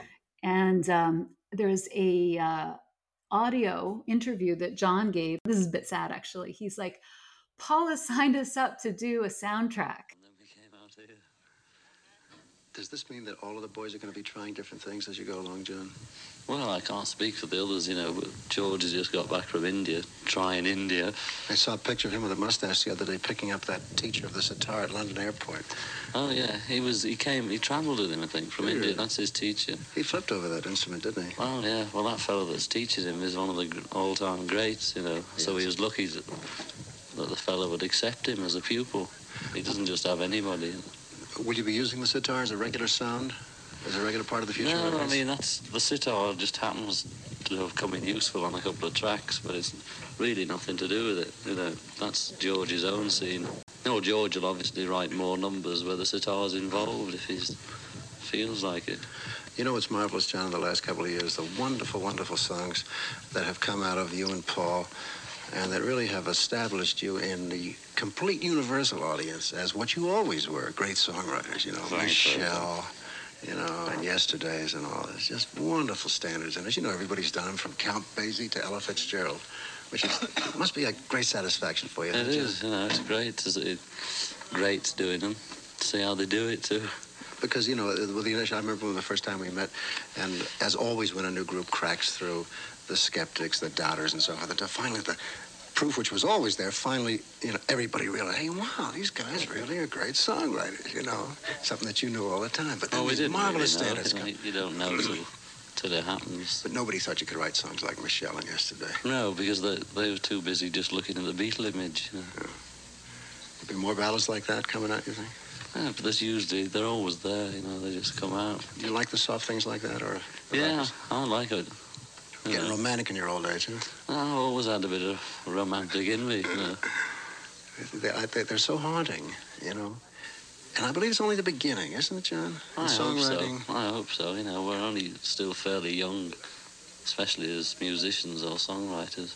Where's the inspiration come from, or is it just craftsmanship? I mean, can you just sit down at a given time and say, we have to write now, and out it comes? Well, sometimes it comes out. You know, sometimes they say, now you must write, and now we write. Uh, But it doesn't come. Some days we sit there for days, just talking to each other, messing around, not doing anything. How was Michelle written? Uh, well, Paul had had this idea about writing a bit with some other language, with French in it, and he just sort of had a bit of a, I don't know, a verse and a couple of words and the idea. I think he had some other name or something. Oh, he used to call it. He used to talk double Dutch French, you see, just to sing the bit. Jean-Louis Rancy, Rancy, like that. So he had that, and then he just brought it along. We sort of started fiddling around trying to get a middle eight. We pinched a little bit from somewhere and stuck it in the middle eight, and off we went. What about yesterday's? Yesterday is Paul completely on his own, really. We just helped finishing off the ribbons around it, you know, tying it up. When are you going to be doing uh, another tour, do you know? No idea. I know we've got music to write as soon as we get back. And Paul's just signed us up to write the music for a film. So I suppose it's off the plane and into bed and knock, knock, knock, get up and write some songs. A songs. film that's not your own. Yes. Very exciting. Uh, all in good time with, they've made it. Now what's the name, what's the name of her in it? Hayley Mills, that's it, she's in it. So Burt Bacharach's going to have a little competition, huh? Ah, it's about time. But you know, you can hear from Paul. He doesn't know. John's Yeah. kind of like got this facade that he's like, it's fine, it's fine. I no, I didn't care Yeah, right. about that. yeah. Anyways, okay. Onwards. Well, great choice for both. And it's like, I can't believe I haven't seen that movie. And so thank you for flagging it because. Well, I, I, I don't think it's actually even been available. I mean, I found I found a, a copy some years ago, but I think it's now on some streaming services. So I think it's it's it's viewable. Did you know that uh, Hayley Mills and uh, George Harrison went on a date once? I have a vague hint of a memory of something, reading something about that. I think Hayley Mills wound up marrying the director of this movie, actually. Oh, you're kidding. I think Oh, it's worked out well for her. Yeah. Okay, so Yeah. the next song is.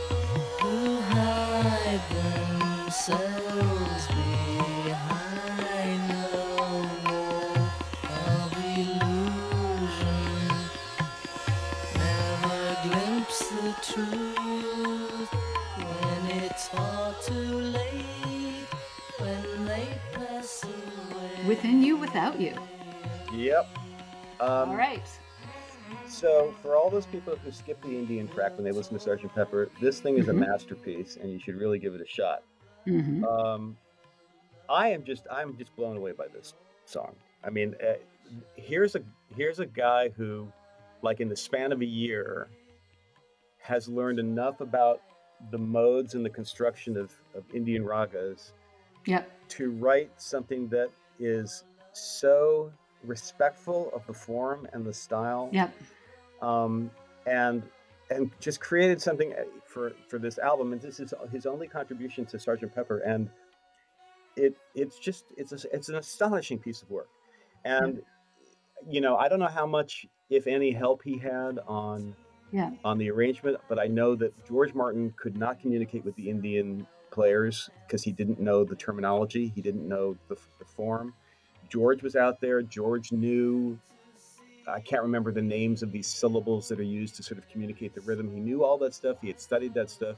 And he Yep. was able to get the performance out of them. And then George Martin later wrote a, a beautiful string part to go with it. Where he- Yes.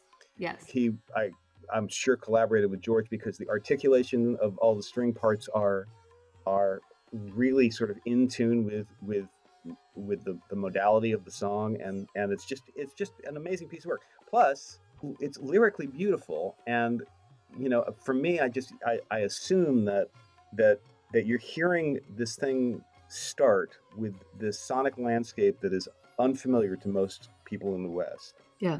and and he starts the song with a line that that could be said by a guru giving ongoing lectures or something but it's it's probably something that I mean this was a time where people were starting to really look for spirituality again look Yeah. inward and he starts to we were talking what's the line uh, we were talking about the space between yeah. us all and the people who hide themselves behind a wall of illusion so okay well we've been we've been listening to pop songs for the last 20 minutes and all of a sudden you're fucking dropping this hammer of serious yes. introspection Yes. and and you know and the odd guy high out of his mind who goes how did he know we were just talking about that so Uh-huh. so yeah i just think it's it's just remarkable um love you to which was on revolver was like sort of a test run of this for harrison Mhm. this thing is a masterpiece it's just absolutely beautiful and and um, and I don't buy any of the the arguments about cultural appropriation. I think that's all crap. I think this is this has this introduced people to the beauty that Indian music Oh, provides, absolutely. and uh, it's just an amazing piece of work. I agree. I mean, first of all, to your first point, you know, George was an astonishing student. Yes, Um, and how bold of him to step up and and do something like this. You know what I mean? Like it's it's so bold and so incredible that he actually decided like created something like this like Yeah. to turn around that knowledge and then create something so extraordinary so quickly yeah, it's it's really an incredible feat. I agree with you. Yeah Yeah. Um, to me, this is a combination of his learnings, all of his uh, exploration and, and learnings, in combination with the acid. You know, I think it's kind of like it probably the clash of these, these two things made all of this so clear. You know, some of this sounds like you're on an acid trip, you know, Yeah. just like this idea of understanding this wall of illusion and never glimpsing the truth. And, you know, that's kind of, to me, kind of acid. Um, but it's also But- but it's also Eastern philosophy. It's also It also it is. E- Eastern philosophy, and and just the idea that we are all connected, that vibrations connect everything, that vibrations are the basis of the universe, which physics is actually proving now.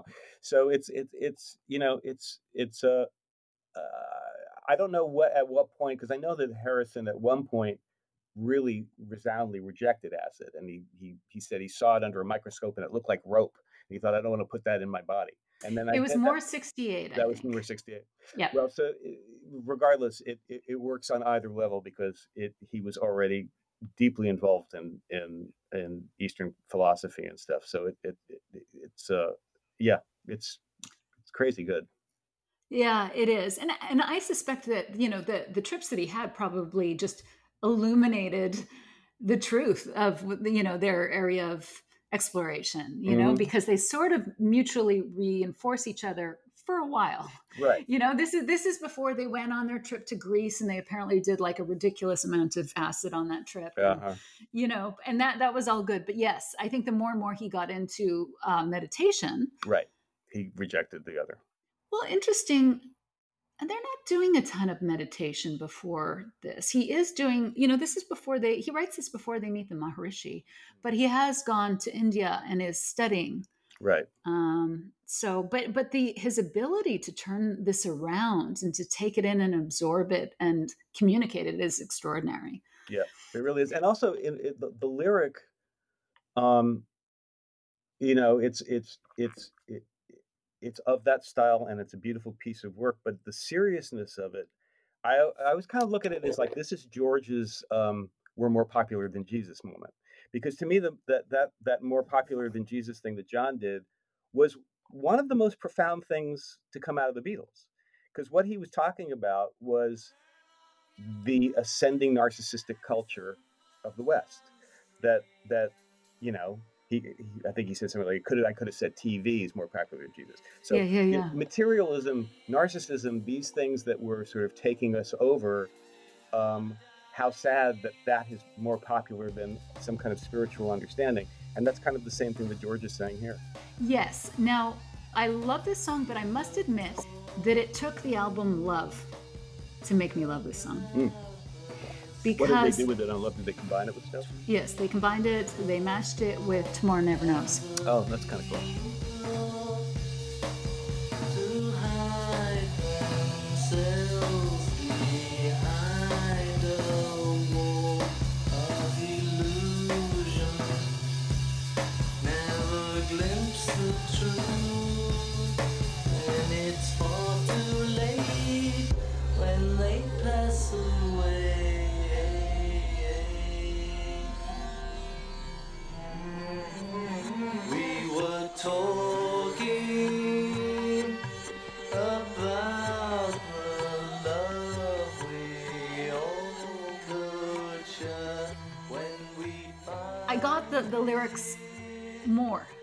That way. wow. Like it, it sort of penetrated my psyche more with with that combination.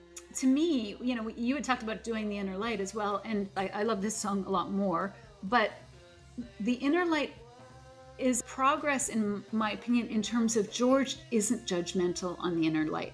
Like this is just like a young person thing or a Yeah. new person to this, you know. But there's a little bit like we are the enlightened ones, and if all those dumbass older people knew more, you know, that they wouldn't die not knowing. With the mashup, I don't know, sort of the more um, enlightened lines came to life for me. I also think that he he disarms a lot of that. Isn't there like laughter at the end of the track? Yes, Yeah, yes, there I is. think, I think, he, I think he disarms a lot of that, the, the sort of the notion that the interpretation is accusatory with that. I mean, I, I think that's. I mean, it was maybe it was a last minute save.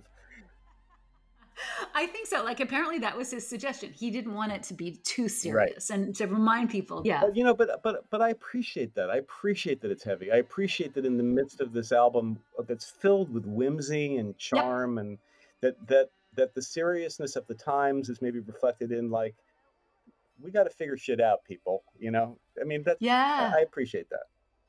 I do too. And I, that, that's the thing is that I never skipped it.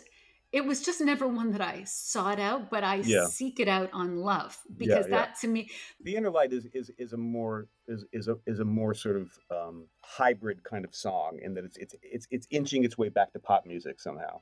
yeah. But- Yeah, this is this is definitely immersed in. Well, and then John says that this is this was his favorite of George's songs in the Beatles. And, Oh, is that right? Uh, Wait, yeah, within yeah, you without you or inner light? wi- yeah, within you, without Uh-huh. you.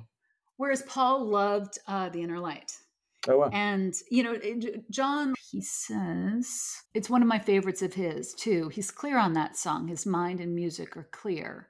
That is his innate talent. He brought that sound together. So that was John in 1980. And he said uh, in Lennon Remembers, he also said that Within You Without You was his favorite Mm. of George songs. Wow. Yeah. Yeah. But you know, it's a it's it's a pretty good good piece of work. I got to say. Yeah, it's a pretty good. Re- and so, like, my criticism is just kind of No, I totally understand you- what you're saying. Yeah, but like I said, it was kind of rectified by the new mashup, and I love mashups. Like that's Mhm. I love mashups in Well, I general. gotta say, I think what I've heard of Love and just generally what I what what I've heard from from Giles Martin, I think he's been doing an, an extraordinary job with all the reissues and the and the remixing and stuff. It's just it it's I, I was lucky enough to hear the the the Dolby Atmos mix of, of Sergeant Pepper at the Dolby Theater with all the speakers around. And while I would never want to listen to music that way, yeah, the, the, the appreciation I had for the recording of his father and what he was able to do, because you can hear so discreetly everything when you listen to that kind of environment, and it's just it's it's just amazing.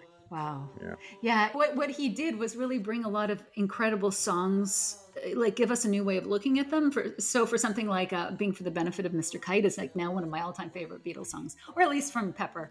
And uh, you know he does a mashup with Helter Skelter and uh, "I Want You, She's So Heavy," Mhm. and it's incredible. Wow. It was like an incredible. All three of those songs I absolutely adore.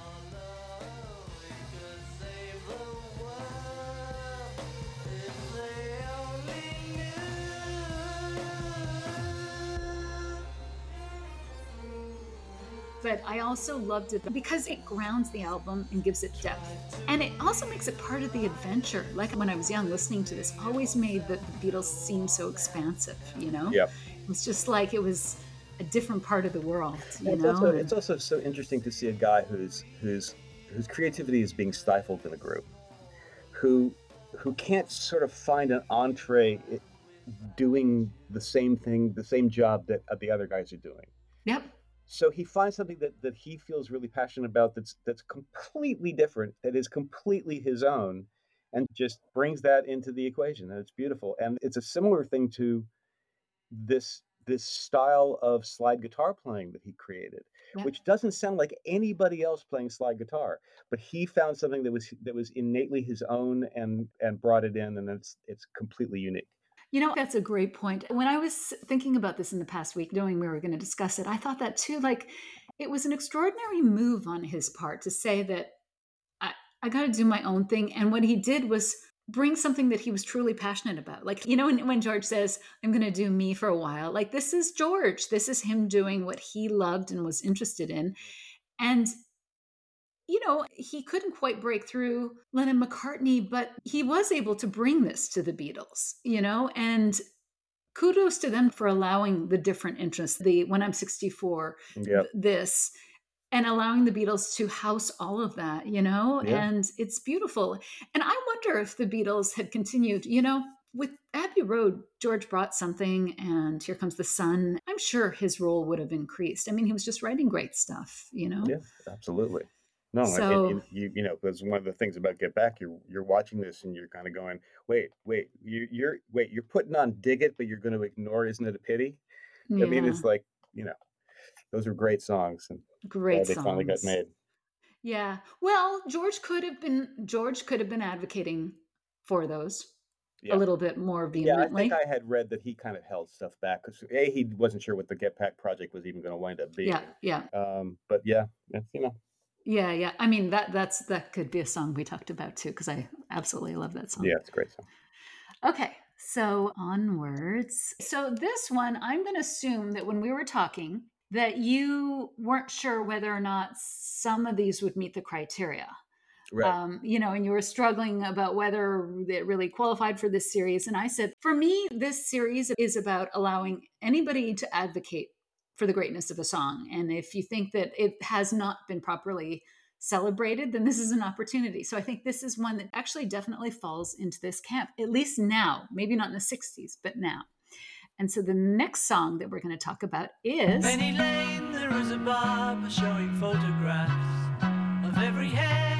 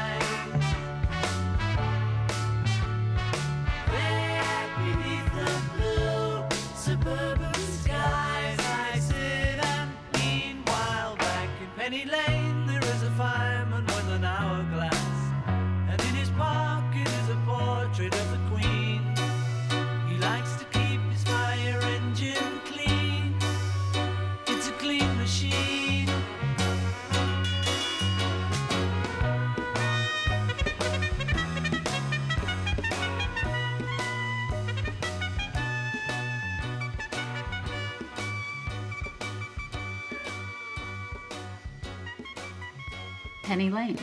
Yeah, I mean, you know, uh, thinking about it, it was like, well, who doesn't think Penny Lane is a masterpiece?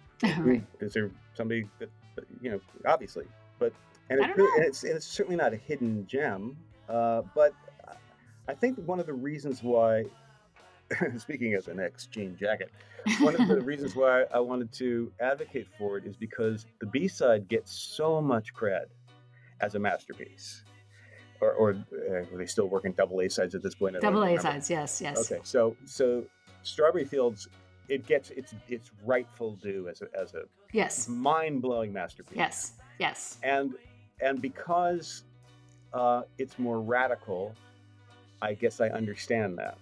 Yes. But Penny Lane, from not only as a song but as a record, is just perfect. It's just absolutely perfect, and it's one of Paul's basic patents. Um, it's it's a song that's been copied many many times in different ways. It- it- to me, it's it's Paul expanding on "For No One." hmm Um, In what way? uh, be, just musically, because it's a simple sort of descending piano thing. It's just that this version of it is much more joyful. But they're both basic patterns. I mean, f- for no one kind of gives birth to uh, a Rose for Emily that the Zombies did. That's very similar, or uh, even Crosby, Stills, Nash and Young. Our House is the same kind of uh, song structure, a uh, uh, very similar piano part.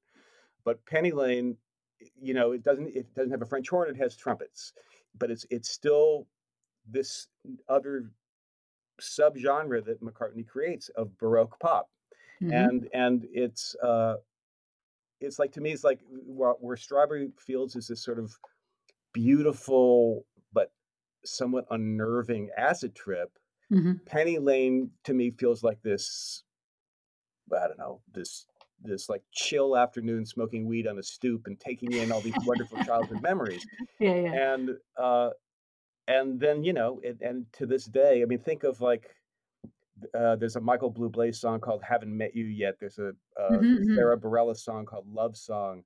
They're both Penny Lane. They're Mm. they're they're the same. Yes, they are actually. They are the Yeah. same basic DNA as Penny Lane, and it's just it's just a remarkable track. I just love it. There's a musicologist named uh, Howard Goodall who did. Um, have you ever seen this? He does a deep dive into a bunch of Beatles songs and you know what makes them so extraordinary. Right? And What's his name again? um, Howard Goodall, he's a British. It was on BBC or something like this, and I, I highly recommend it. And it was interesting to me when he pulled apart Penny Lane because something that sounds like Strawberry Fields Forever sounds complicated, but Penny Lane doesn't. Penny Lane kind of sounds just perfect and easy and you know euphoric and Mhm. he pulled it apart and he said like there's so much going on to make it sound like that That's exactly true.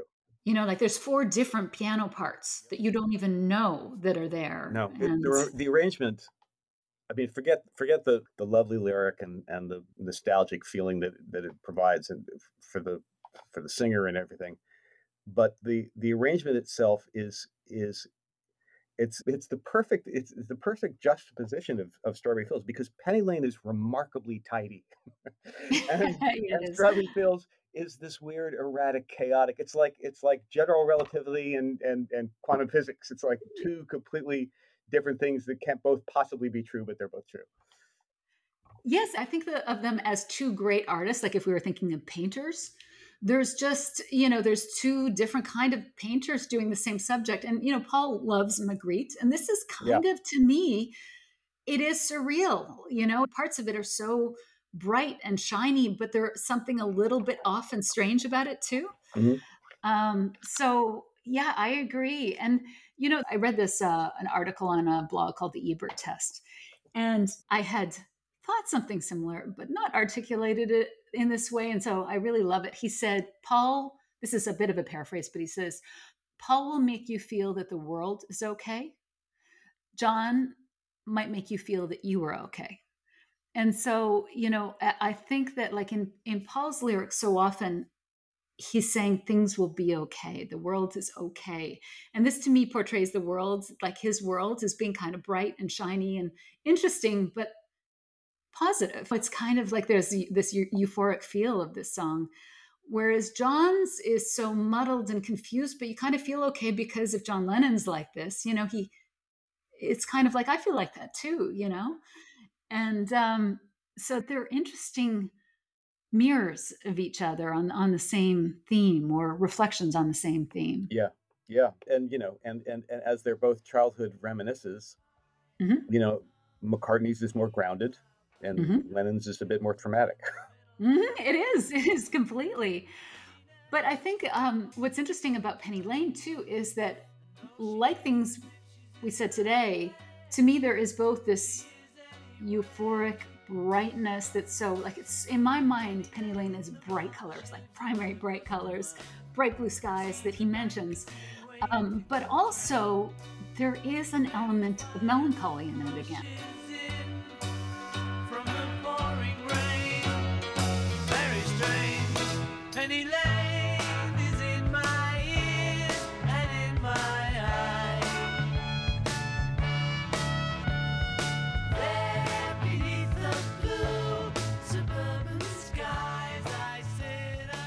This is the ultimate Paul, or one of Paul's main prototypes for Paul's best work is this combination of euphoria and nostalgia, Yeah. or, or or melancholy, Yeah, you yeah. know, almost.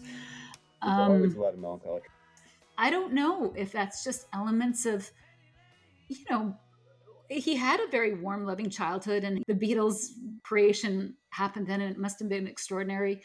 But his mother died, and like I said, it's all over the lyrics, and so I don't know if that element of uh, sort of an unconscious or unacknowledged sadness is what makes his work deeper.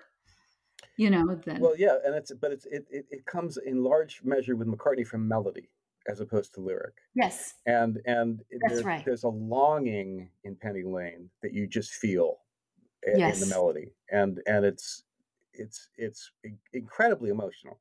But that's an important point because I think that, you know, when you hear about Paul's story songs, Yeah. you know, it's kind of like, well, they're not as deep, but I feel Penny Lane. Like you said, it is emotional. It Absolutely. is both so beautiful and so sad. You know, they do this project of thinking like, they, I think that they had talked about um, doing an album based around childhood. And apparently, Paul's quoted as saying that he wants to do a song based on Penny Lane in 1965. After John writes in My Life that at one point had Penny Lane on it, Paul apparently said, I'd like to do a song on that. So this has been germinating for a long time. These guys, they're always bouncing in in conversation with each other. This is uh, this is one of my favorite quotes from Paul from 1966. I, I'm not sure the source. I think I did track it down. And he said about his his working relationship with John is he said the way we work is like we just whistle. John will whistle at me and I'll whistle back at him and he'll whistle back at me and sometimes we'll keep whistling at each other for days. And I thought that was so nice that that's like they're having an ongoing conversation. You know? Right. Yeah, yeah. That just you know like you said the competition but it's not a competition. It's like a constant pushing each other in such a good way, you know? Yeah, yeah. It's interesting because John said that uh, Strawberry Fields Forever, he was imagining it as a conversation. And I think these two songs are kind of in con- conversation, maybe not consciously, but But actually, on your point of when these songs were actually started, there's actually a, a film of John playing. This is '64 of John that's playing. right. That's right. And he's playing the intro lick to Strawberry Fields. That's right. Yes. melodica. So both of these masterpieces are a long time coming. Yeah, Yeah. the germs existed early. Yeah, yeah. And I just think it's interesting that if this was connected more to in my life, you know, that's a that's one of the de- great debated songs in Lennon McCartney. There's only two uh, really that are they disagree with, you know, how much each other contributed, and that's one where John says that's mostly him, and Paul says that he wrote the melody for that one, and you know that's a disputed song, but it, certainly that could have been inspiration for this song. Totally. You know, Yeah, very much so. yeah. The only reason I tend to believe Paul on that one is that in the mid 70s, he lists that as his favorite Lennon McCartney collaboration. So it's weird to me if that if he didn't actually perform on that one, Yeah, you right. know. Yeah, but yeah. um but anyways, it's interesting if that's kind of like the stimulus for this one and that they're having this ongoing conversation. This does seem very like you said, it seems like somebody who's high. It's somebody who's having a really great trip. Of course, the the sound of Paul's songs are where the emotion lies. Often, yes. I mean, I mean, here's the thing. Paul had McCartney's voice is just a fucking miracle. Oh, yeah. It's it's just absolutely miraculous. And and his range as a singer is is twice that of John's. Yeah. And I think what that allows him to do is John's melodies are very horizontal. They don't Yeah. really go too far up and down. Yes. yes. McCartney has the ability to create melodies that are he's just got a lot more, you know, arrows in his quiver. He can he can he can really take you places with melodically. And so, you know, that's that's where a lot of his emotion comes from comes in. Yeah, it's funny because apparently John once said to Yoko, Yoko wrote a song that she couldn't sing, and he was like, "You write songs that you can sing." So, and and that's what I mean about you know John sort of being able sometimes to write a song that he can't quite sing because he's got Paul like Hard Day's Night, where he can just be like, "Oh, he'll sing that part," Yeah, you know. Or Paul's early in, love of horses makes an appearance in the uh, video for this one. That's right. Yeah. But I love the fact that you wanted to champion this one because I do think that this gets a little bit lost uh, in the discussion. And I was thinking about it like, why does Strawberry Fields have more love? And I wonder if it's Because because it's radical. it's radical. It's yeah. radical. I mean, you know, that's I mean, if if John was nothing else, he was a squeaky wheel. so, you know, it's it's it is a masterpiece, but that It I think the fact that it's a radical masterpiece is kind of constantly going, "Hey, over here, over here," and Yeah, yeah, yeah, yeah. other song is there that's just fantastic too. Yeah, and also I think that he's so vulnerable in it. And you know, and, and that makes us connect with it. Um more than say the lyrics of this one, like, but you, I, I love your point that this is also connected because you feel it. You feel it. You feel feel it. it. I mean, I agree with you. Lyrically, you're you're you're with John right from the get go, and, Yeah. and that's carrying the emotional narrative. Um, but the emotional narrative is being carried by the melody. And in my eyes, there beneath the blue suburban skies, Penny Lane. Well, onwards. I'm so happy you chose the next song because you know, it made me think about this as a unique piece of work versus um, part of a larger whole. The next song that we're going to talk about is uh, The End.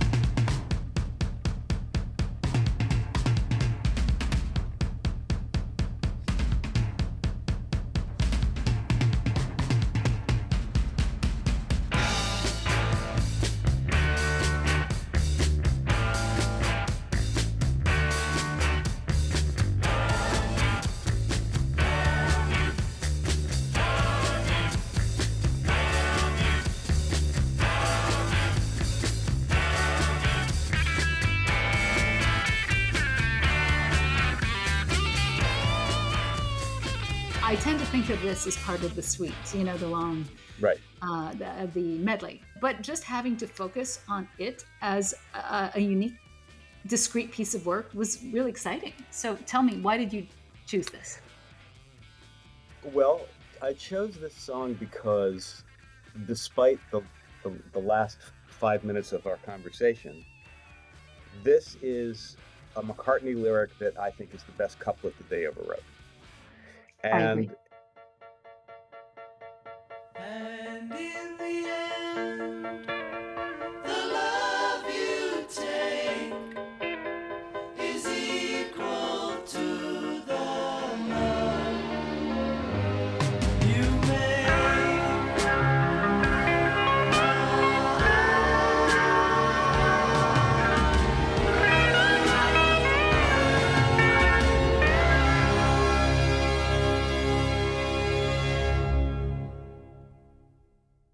and it's it's an astonishing way to end an album.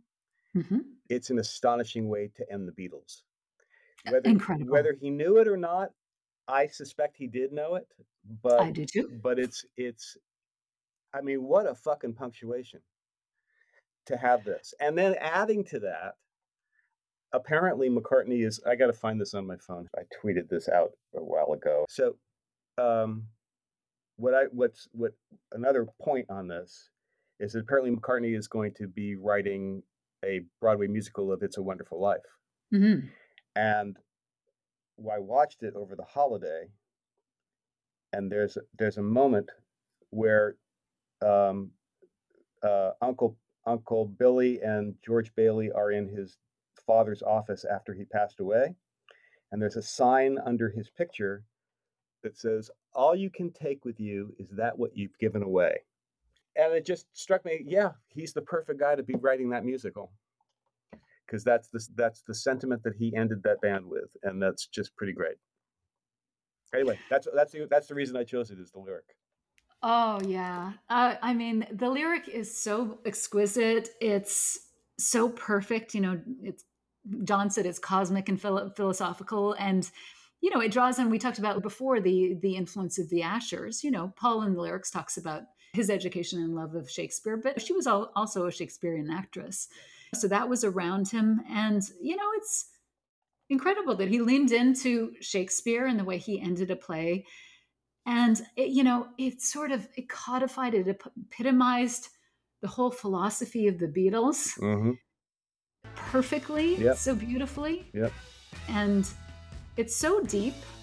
And actually i even like the like the way it starts that uh, oh yeah all right are you going to be in my dreams tonight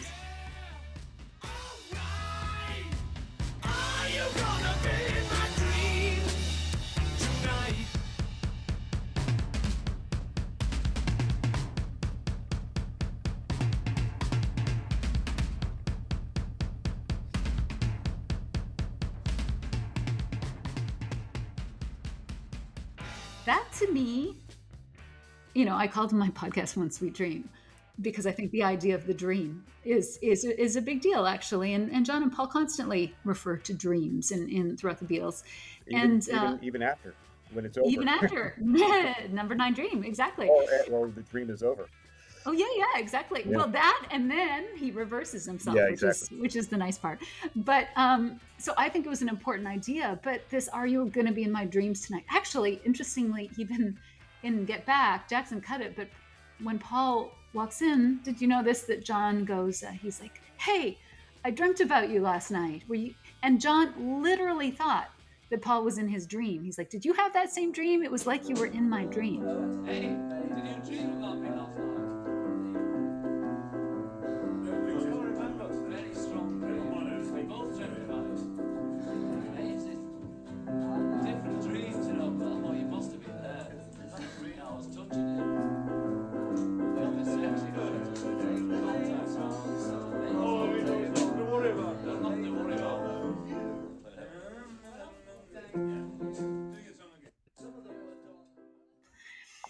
And so either Paul could be nodding back to John Right. here, or I take it as this is the experience of the Beatles. You know, this was a big dream that they were all sharing. Yeah.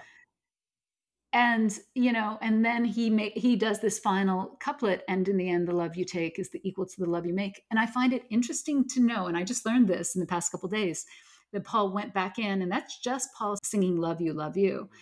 And to me, it's reflecting this idea of the shared love. Like they gave all the love they got. Like talk about the enormous love that they created in the world, you know? But to your point, you know, we talked about this in the, in the breakup series. And this was something that one day when I was deeply thinking about what it would be like to be the other three of, you know, it's the story is generally that Paul wanted the Beatles to continue and he was the only one that was still in it. And I don't believe that, first of all. But also, I was thinking, what would it have been like for John or George or Ringo to have been hearing this from Paul? And whether or not Paul did this consciously or unconsciously, he is saying goodbye, even if it's just in case. He is going to the trouble of creating a couplet that- says the end, you know? he is and even i'd go even further in that in that the whole buildup with the exchange of guitar solos with Ringo solo Yes. it's it's almost like the credits of a movie that lasted for eight years you know what i mean it's like it's like it's it really is um it's the curtain call and and it's and it's great Oh, it is the curtain call where each of them takes a step forward and, and you know you clap at them. It's it's extraordinary. And again, this idea of like, I don't think Paul wanted the Beatles to end, but I suspect that maybe unconsciously he had been starting to recognize that with all the players, with all the situation, it couldn't go forward. And I think he probably did not recognize that fully deeply or didn't want to. It was maybe in denial until John said that he wanted the divorce. And of course, it's my perspective that John didn't necessarily want that, that it was a negotiation, but that Paul took him a little too seriously. I, I really do think that Paul took John too seriously and sort of said, okay, this is as far as I can go with this set of situations. You know, we, we did a big d- deep dive into the 4442 meeting. And, you know, there's a lot of talk about, well, Paul didn't want to give in to this, each having four songs. But I think that that wasn't the Beatles to Paul. It was like whoever comes up with the best songs, like that, that is becoming a, a different monster than he, he bought into, you know? And so I'm very grateful that Paul, you know, had the ability to step up and do something like this for us because it's such a beautiful ending. Yeah, it really is. It really is. And then like the and you know, like the laughter at the end of Within You Without You, Yes. Her Majesty shows up. at the very end. and I love it because it would be too depressing otherwise. Yeah. You know, it's so the Beatles, it's so perfect. And I think one of the reasons why McCartney had such a down afterwards is he was exhausted. You know, like Yeah. he showed up until he gave us the end. Yeah. And it's interesting that like this wasn't the last thing that they recorded. They continued onwards. But I wonder if you're John and you're hearing this and you have abandonment issues, whether you kind of go, okay, well, we're screwed now, anyways. you know, he's so mercurial. I, I, I it, it, you know, yeah, and then Wednesday, no. You know what I mean? Yep. Who knows? Yeah, and he's also like this was a big um John heroin period. Yeah. And so And also, you know that may have led McCartney to think also that they, that we that they were done. That he didn't want to put up with that anymore, because that must have been very hard to be to to deal with for for, for McCartney in particular, because you know your partner's not really there anymore. Yeah. Or you can't connect with Yeah, them. exactly. Yeah. I think that that was between Klein and Heroin and John and Yoko doing Heroin together that Klein all of a sudden. Heroin's going to be the name of my next album if I ever make one. I'll be listening. That sounds like Heroin. a good. Jesus Christ. yeah, but between those two things, like Paul's got to feel like I can't reach him anymore, you know? And he managed to convince Paul that he didn't want to be reached and i don't think that was true but you know that i don't i don't blame paul for feeling like that you know or like you said it could be i don't want to do this i have i have a newborn you know for whatever reason i i, I think that unconsciously he didn't even realize that he was giving in at this point Right. I don't think it had to be the end of them personally. I think that they well could have continued and fixed things. But, you know, and one of the things that frustrated me when I was doing research for this is that every single little write up that I saw about this song, it started with McCartney saying, I wanted to write a couplet. So I fo- followed the bard and wrote a couplet. Fine. Okay. But then the next sentence is John saying, in his 1980 interview with Playboy, M- Lennon acknowledged McCartney's authorship by saying, That's Paul again. He had a line in it. And in the end, the love you get is equal to the lo- love you give, which is a very cosmic philosophical line, which again proves that if he wants to, he can think. Um, and I'm so frustrated with reading that. Like, can we just dismiss some of John's bullshit, you know, comments about Paul? Because I can, you don't get that with any John song. You don't get like Strawberry Fields where Paul's like, well, he came in and couldn't figure it out. Yeah. You know what I mean? And Yeah, it's yeah. just like I'm I'm frustrated with that immediately diminishes Paul. Because Yeah, you're like, also, oh, but it also it also displays John's profound insecurity. I mean, that's that's what it really comes down to. Is Yeah. is he's you know this guy is a savant, and you know it's like I mean I, not to take anything away from John, but but um, McCartney's not doesn't have to diss John. He he knows he's good. well, John doesn't have to diss McCartney. You're right. It's just insecurity. Because like I love I want you sh- she's so heavy, you know, to the moon as well. So, Yeah. you know, he didn't have to do that. I But know. my frustration is the way that culture has taken him too seriously, you know? Yeah, well, I mean, and I think, look, I, I, I think that that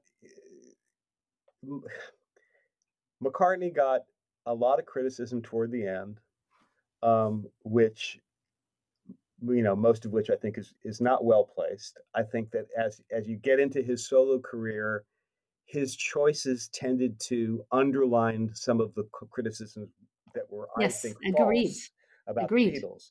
Yes. And because McCartney, back to his work ethic, it was always chasing a hit. He was always he had his ear to the radio, Yeah. and what he was able to do in the '60s, when when music on the radio was really good music, he was now having to do with music that wasn't so great.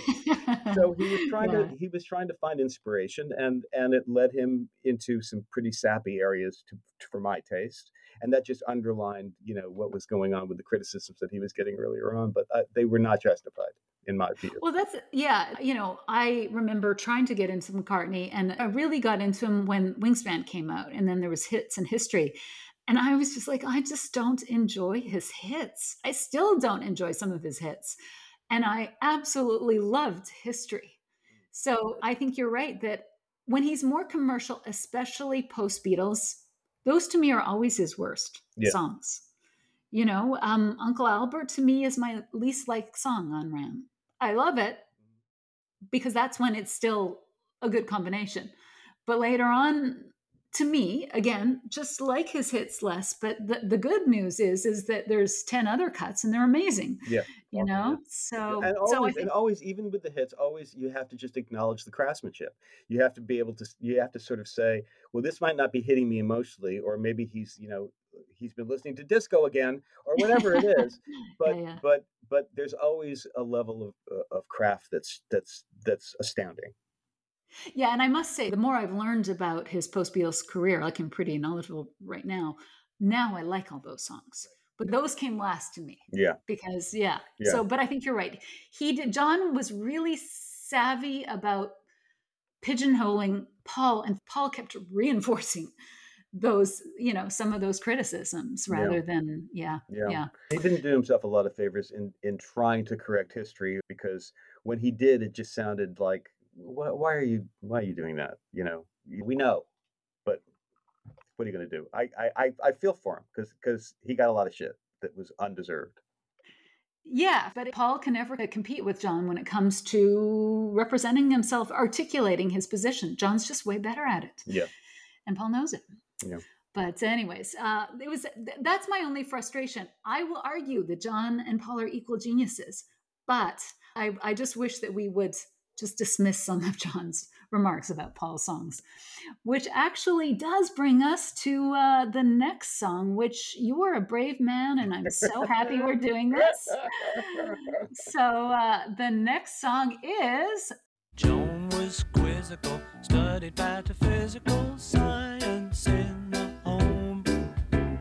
Late nights all alone with a test tube.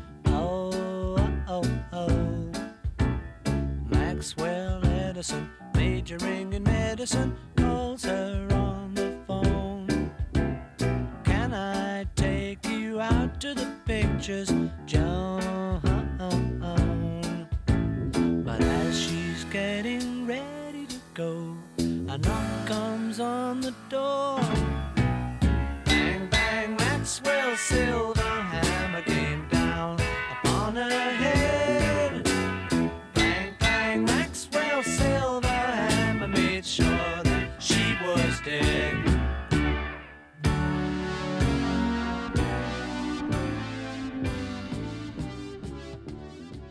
Maxwell Silver Hammer. I like an underdog. Um, you know, it's it is not my favorite Beatles song by any stretch of the imagination, but it has gotten ridiculous short shift in in my view.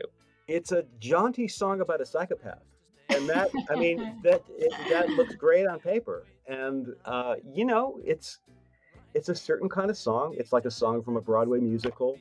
Yeah. Um, uh, it's got you know the elements of his immersion in the avant-garde by talking about pataphysics.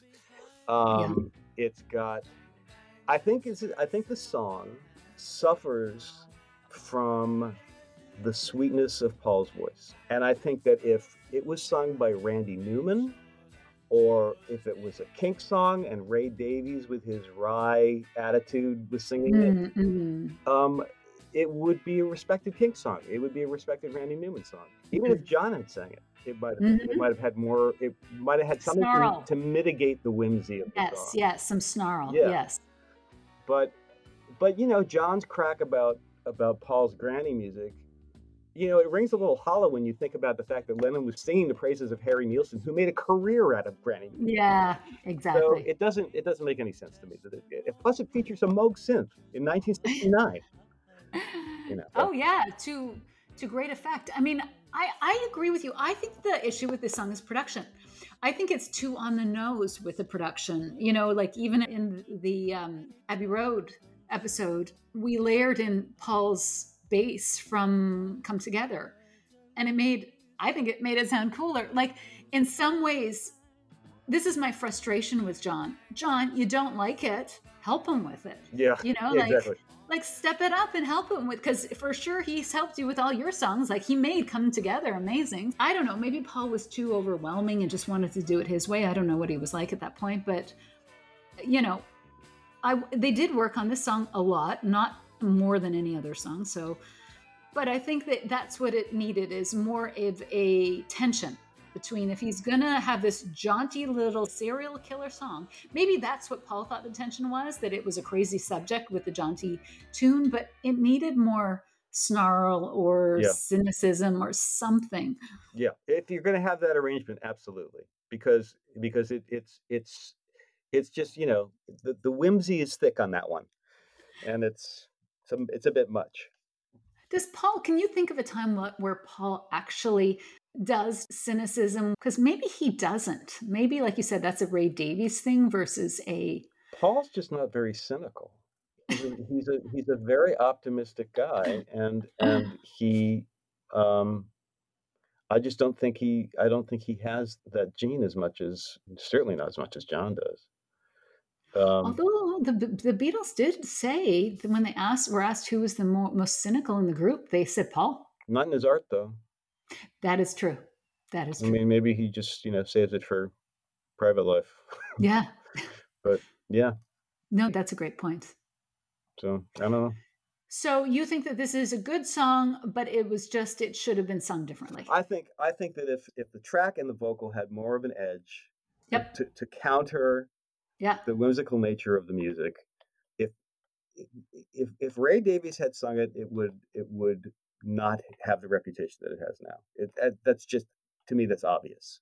Yes, I agree. Apparently, John showed up in the studio and just laid on a couch and watched Paul do this one. So, there's a couple of elements that I think are interesting about this song. I think this is interesting because it's hilarious. It's kind of like you said, this is Paul's just flight of fancy. Like, I think Paul is so angry at this point and unable to express it that he channels it into a psychopathic killer song and you know and tries to have fun with it. Right. and you know what i mean? And But the, it's cl- kind the of clang is coming down on Allen Klein's head, is what you're saying. yes and probably john and yoko too you know? It's kind of like um in my opinion paul is unable to articulate his anger. I think this is probably an issue for paul mccartney. He's unable to articulate his anger he's unable to advocate for himself. John so confused paul with yoko in the studio that i think he was unable to say john what the fuck are you doing? Why are you doing heroin? Why are you ruining our relationship? And why is yoko in the studio? Because all of those things are not cool you know? And i think he was confused by yoko because she's his romantic partner. So paul can't, can't figure out what to say to john because he probably knows john needs he probably knows john's needs help but doesn't know how to do it and you know so he can't advocate for the sacredness of their partnership and i suspect John's original frustration with McCartney is for not appreciating the sacredness of their partnership. You know, this is my own opinion. I think John's uh, was deeply angry at McCartney, still, still at this point, for something. And then he's hurting Paul, and Paul is deeply angry and can't quite articulate it and comes up with this insane song that is pretty funny. Like it's a well crafted song. It's pretty funny. But I also think it's like it's criminally under investigated as kind of like, can we look at Paul McCartney's psyche and what he's going through at this time and how it's pretty impressive that he just turns his feelings into this insanity. yeah.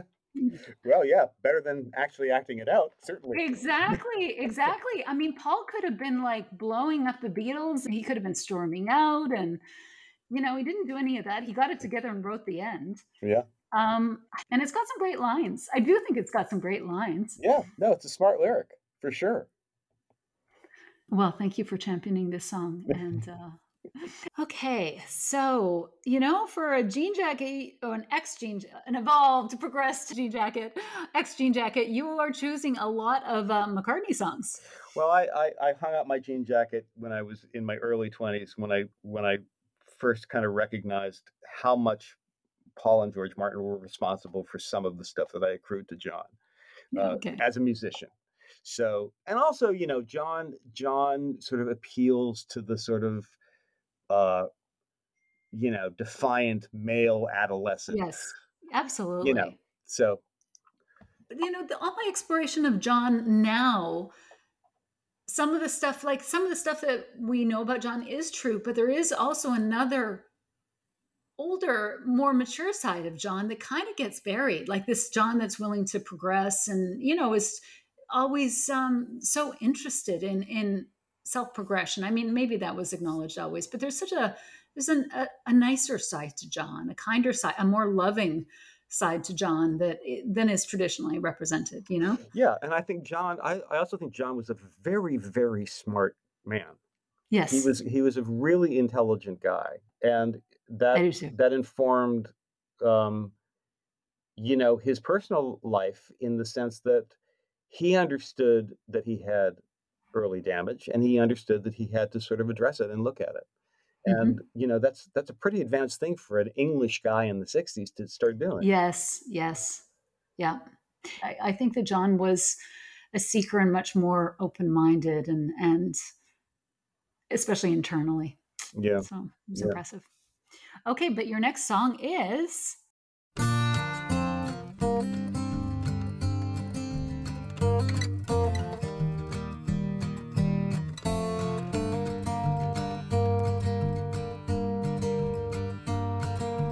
Like so many girls, Jenny Wren could sing,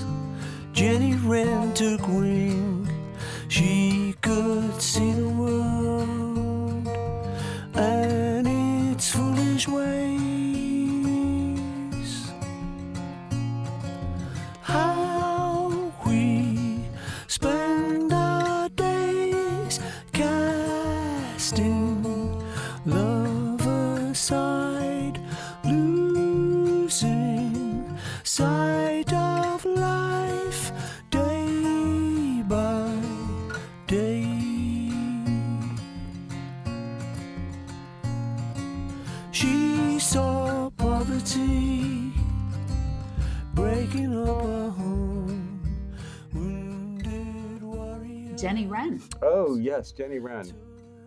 Um, so yeah, so I, I kind of lost interest in the Beatles solo work pretty pretty quickly. Um, I think the last album of Paul's that I bought that was that I bought contemporaneously with when it came out was uh, Red Rose Speedway, and a lot of that left me cold. I, I did love Big Barn Bed for some reason, but a lot of that left me cold. And I had I had loved Wildlife. I thought, I mean, Wildlife. Um, I love it. I love wildlife too. oh, it's great, and and I know people were sort of were taken aback by how casual it was and what, whatever, but it it's still great, and it's it's um, uh, anyway. I'm digressing. So I was a huge fan of the first album. It was the first album was a, was a, was a major inspiration to me because he did it himself. I had been in bands, and um, the band dynamic was something that just drove me crazy. And I, that's why I learned how to how to record and wanted to do it all myself. And that album, and there was a guy named Emitt Rhodes who was also Yep. sort of a pop guy who, who Mhm. made records all on his own, and it was so inspiring to me. And then I loved Ram. I thought that was great. Anyway, by the time he gets to Red Rose Speedway, I start to lose interest. I start to lose interest with John uh, after Imagine. I thought sometime in New York City was just shit and didn't care for it at all. And then, uh, so after that period of time, as I went into listening dominantly to other kinds of musics, Yep. um, I would occasionally check back in and listen to what they were doing. And they were always. No band on the run. I can't I believe was you not. I was not that big a fan of Band on the Run. I mean, it's not my favorite either. I, I like the other albums all better. I actually quite like uh, Red Rose Speedway, but yeah. I like I, the things I like on Red Rose Speedway. I, I, I think I might like more than the things I like on Band on the Run. Band on the Run's Mm-hmm. a, a terrific record. Don't get me wrong. It's again, it's really crafted incredibly well. Mhm. Um, it just doesn't hit me emotionally. And um, but the the next album that hit me emotionally was Chaos and Creation in the Backyard, which I think has some really great stuff on it, and it doesn't sound like he's chasing the hit. Mm-mm. It doesn't sound like he's listening to uh, pop radio and and just kind of kind of going, I'm going to do this, I'm going to do this, I'm going to do this. Mhm. He's writing more from the heart, and Jenny Wren is is clearly a sequel to Blackbird, and um, and just an amazing, beautiful fucking melody and a and a and a gorgeous lyric that does not rhyme. I mean, it's it's Yeah, yeah. it's it's one of those one of those songs where you go, um, "Wow, this doesn't rhyme and it works," and that's a rare thing, and it's it's great. So I I, I just I wanted people to, to to go out and seek out that song if they don't know it. Yes. You know, it's funny because Paul's got his themes, and, and so that is among his aviary bird themes. Yeah, right. he loves his bird songs. You know, wings, Uh, um, single pigeon, mm-hmm. um, buses and birds. Those are his Yeah. big themes. He Big loves his buses. Buzzes and birds. Yep. You know, in fact, I was thinking about that with Penny Lane. It's like, oh, it's about a bus terminal, you know, a Mm. street where where he would Right. change. And it's it's funny that he just had. I don't understand his love of buses. Well, he's, yeah, he's. I mean, he's talked about that in, in interviews. I remember it's like he. That's that's what he he liked to do. That he liked to go ride on the bus, even after he Yes. became famous. He liked to go ride on the bus. must but what is it like to me it must represent just freedom or something or expanding his world i'd love to know what it represented to him because yes he seems to be obsessed I think I think as a writer, it wouldn't surprise me to to, to hear that it, it had to do with people watching and a confined space and just being be, being an, an observer as a writer. It's, Yeah. it's it's like you know some people choose cafes, some people choose buses. You know, yeah. paul mccartney chooses buses Yeah. yeah. well he talks about that a lot in the lyrics book again too about how much he loved just being an observer oh, of people at a young age I, like I starting got that book. I haven't read it yet, so Well, it's a tough it's a tough one and there's good and bad in it, you know. The the bad is that you he says nothing about his lyrics. oh, You know, that's the hard part is he says a lot of interesting stuff. So with Paul it's always kind of triangulating the information. You know, he says eh, there'll be a song where you're like I'm dying to know what that meant and he will not talk about it. Mm. But then in talking about other things he reveals other stuff. So right. You know, the longer I've sat with it, the more I've come to enjoy it. But it was frustrating at first because I wanted to know what was underneath some of the lyrics, Yeah. and he doesn't expand on them. Yeah. But, Oh well. yeah. But there's a lot of good in there. Okay. A lot of good in there. So it's just like change your expectations. It's interesting. I'm sure it is. I look I look Yeah. forward to reading it. Yeah. I agree with you about Chaos being an extraordinary album. It's a it holds the, the record holds together really well.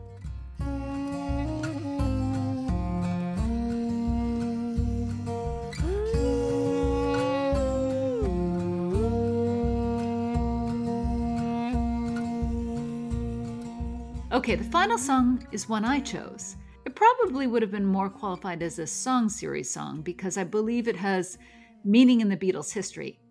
But nevertheless, my desire to discuss it was triggered by um, another song, Penny Lane, which we discussed. And uh, I think it is one that should be more known because, regardless of its potential significance, it is a great song that should be more known. So my choice is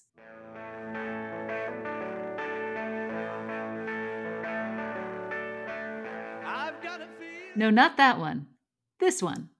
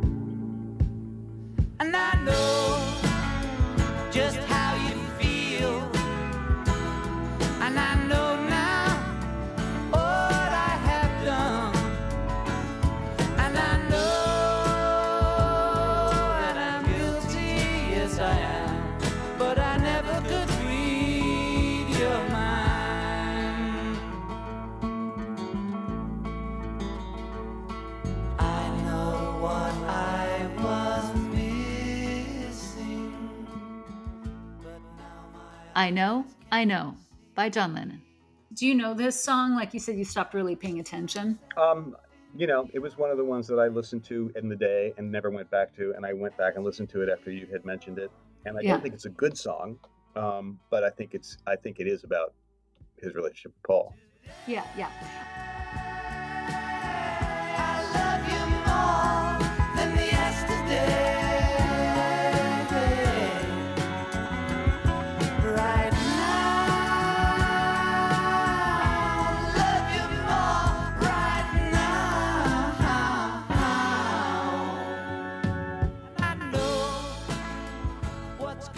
McCartney has said that Jealous Guy, John told him Jealous Guy was about him.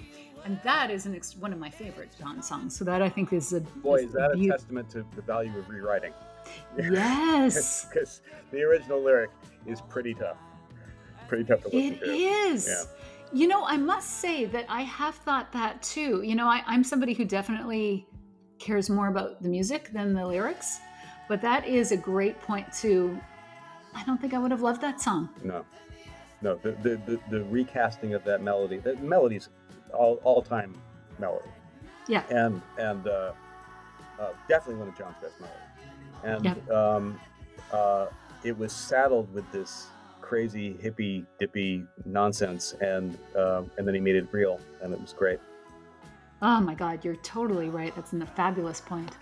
Um, and so, you know, that one I think is genuine. This one I don't love as much as a song, but I think Mind Games is an interesting album in that it was written when he had already separated from Yoko. You know, he was living, he was with May Pang at this point. Right. It's kind of like he's apologizing and going through all of these emotions of a breakup now that he's kind of outside of more so than Walls and Bridges, actually. I think the, the Mind Games really is the breakup album of John and Yoko. Um, but I think that this particular song is about Paul. I don't think there's any question about it because John's smart enough to know that eh, that when he mentions yesterday, he's smart enough to know everybody's going to know it's about Paul, or he or everybody's going to think it's about Paul if it's not, and he will change it or he'll change the line. Yes. But I, I think that, that the fact that that stuff is in there, you, you you go, it's either about Paul or John wants us to think it's about Paul, and does it really matter if those two things aren't the same? Because it's the same thing. Well, I don't think John ever wants people to think it's a song about Paul. You know, he he said later, "Oh, it's about Yoko" or something like that. Um, you He know, about I, nothing. Uh, yeah, it's about that. Actually, that's a good point. You can tell when a song is about Paul it's because he says it's about nothing. Yep. Exactly, exactly. Um, there's two things in songs that uh, I think are giveaways. He puts wings in it. I, I am quite certain. You know, like the song um, "Bless You" has wings in it. The song "Starting Over," which I think is 100% about Paul, has wings in it. Um, and By the so- way, by the way, the song "Woman" is here, there, and everywhere. He just rips him off. I know. So, so maybe it's not about woman either. I personally, sus- I personally suspect that as well. Actually, I think that John and Paul were having a lot of musical conversations that I thi- think they were getting back together, Oh. um, or at least trying to. right. And it's very sad. Yeah. But it's funny because I think the songs from Paul to John, they're hard to read. Like, poor, I feel so sorry for John being kind of like, "Am I the dragonfly?" Like, you know, it, like in Little Lamb Dragonfly. I suspect that's probably about John, but they're never explicit, and they're kind of in the music. And poor John would probably be like, "I think that's about me." Whereas John's songs to Paul are very, very explicit. Right. And I don't know if that's because John thinks that Paul needs explicit lyrics, but this is one that I think, you know, it almost reads like a mea culpa, you know? Mhm. Um, I think this is a good stage for John. This is, you know, where he's kind of reassessing all these things that he blew up when he was going through that emotional period at the end of the Beatles. And, you know, he's reconnecting it with Paul. And there's a few lines in here that I think are just giveaways. Um, first of all, it's the riff to um, I've Got a Feeling. Right. And so, um, you know, I think anytime he he does that, it's kind of like, pay attention, Paul. I Right. think, don't you think? Yeah. Like something like that. Paul's gonna hear it anyways. You know, oh, I know that riff. And then that was a joint song between them. And then he says in here, like he sort of is apologizing and, and saying that I've on, I'm only understanding and I know where it's coming down from. You know, probably I know who was influencing me. But he says these couple of interesting things. You know, he says, I'm sorry, but I could never speak my mind. And then he says, and I'm guilty, but I could never read your mind. And these are important notions that, and even in Get Back, one of the elements that was cut, I, I know why he's not com- communicating. It's because he um, expects us to know what he's thinking. Like he wants this telepathy thing, you know, and, and Paul's like, we don't have it and we can't do it. And it's so frustrating. Well, that's that's that's the trouble, you see, because that's it.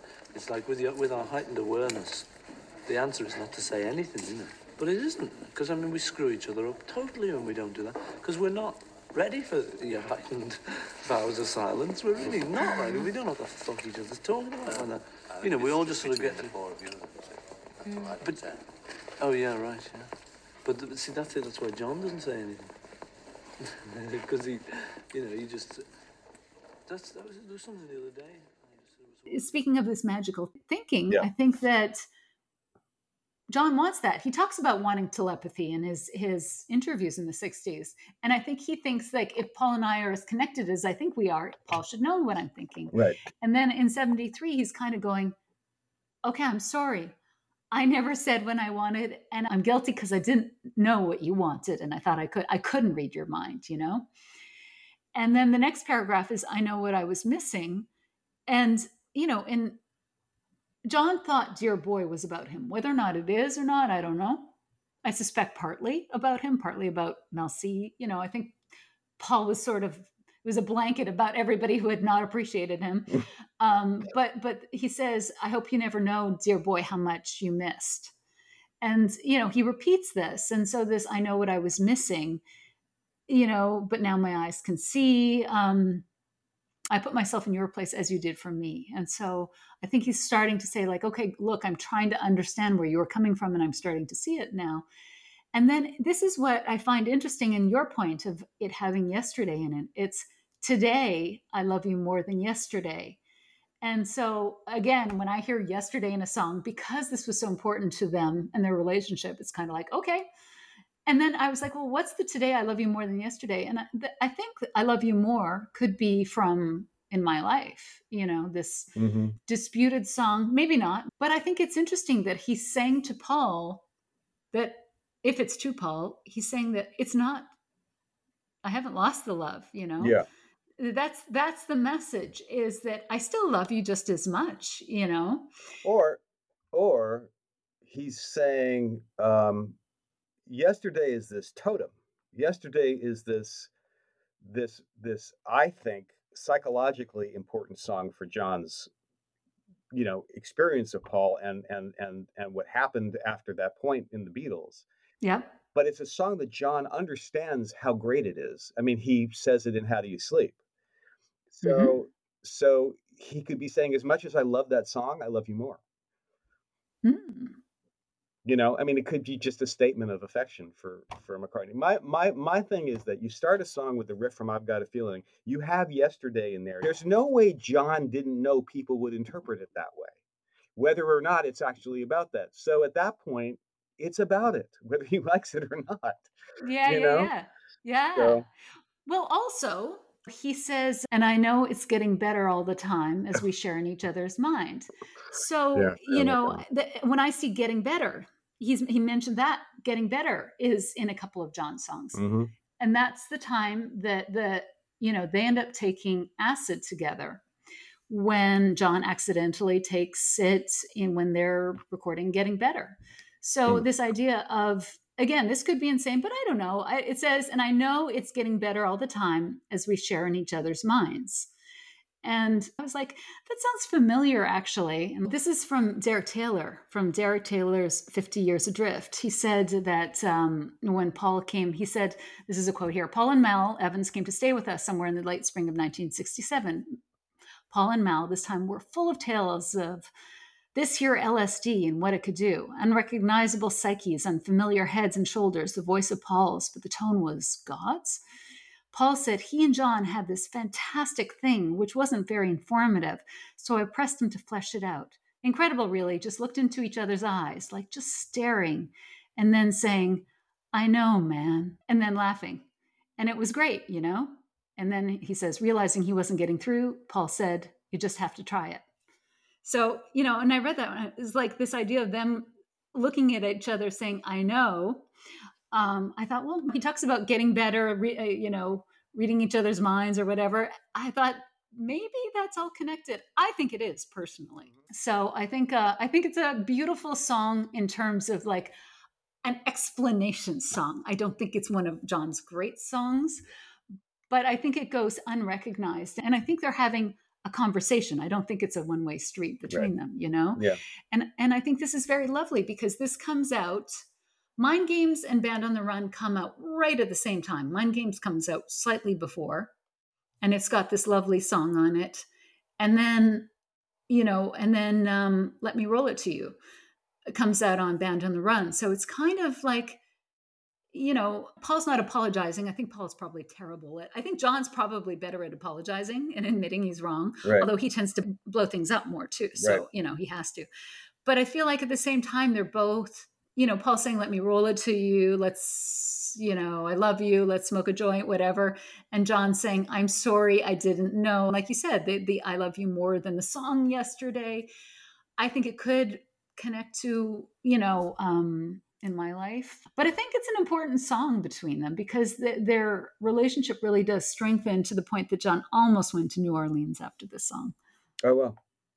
Yeah. Yeah. So, anyways, it's lovely. I love how they continue to talk through songs. Yep. Absolutely. No, it's fascinating, and it, you know, it can it continues the, the the psychodrama that is just so fascinating. I want the director's cut to come out of Get Back.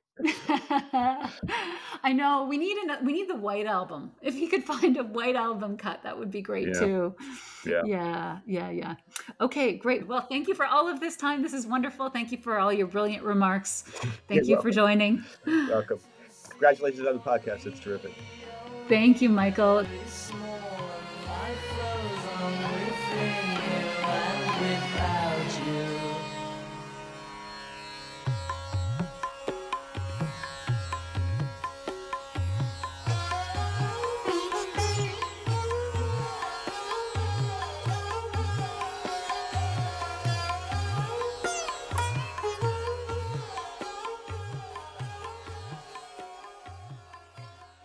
That concludes this episode of Hidden Gems and Unsung Masterpieces. I want to thank Michael Penn for his terrific choices and wonderful insights, and for just being such a fabulous guest. I've really enjoyed our conversation, and I hope you did too. Now, before I wrap up, I have a few additional odds and ends to mention. First, I asked Michael to identify which songs from his list made it onto the Unsung Masterpieces list versus Hidden Gems list. He lists the following as unsung masterpieces She Said, She Said, Within You Without You, Penny Lane, The End, and Jenny Wren. And Anytime at All, Things We Said Today, The Family Way, and Maxwell Silver Hammer are viewed as hidden gems. I would include I Know, I Know in this bucket as well. Let us know what you think about this list and the categorization. Second, I wanted to make the point again about Within You and Without You.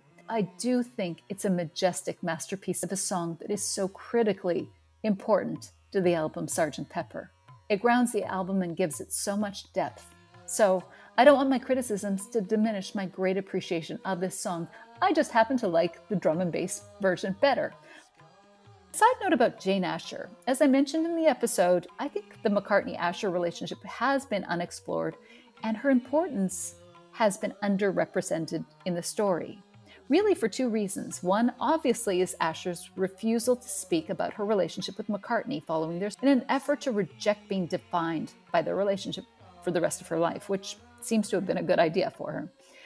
And of course, Paul, as a result, does not really speak about their relationship either out of respect for her. But Barry Miles also gives us another clue to why this relationship may be a little bit underrepresented. Miles interviewed McCartney extensively for his book many years from now, in exchange for Paul having the final edit of that book. Miles said that in the end, McCartney only asked for two edits. One was the entire removal of a girlfriend Paul had seen on and off for years, and the other edit requested was to downplay Jane Asher's presence in McCartney's life. This was because the book was written when Linda McCartney was battling cancer. And McCartney was very sensitive to that fact, and he didn't want the book to be read, and I quote, as the Paul and Jane story. And so he asked for Jane's involvement in his life during the Beatles period to be minimized. And as a result, her importance, I think, is somewhat minimized overall. Third, an additional point about I Know, I Know. I was terribly remiss for not having mentioned a potential connection to the song Some People Never Know from Paul's Wildlife album.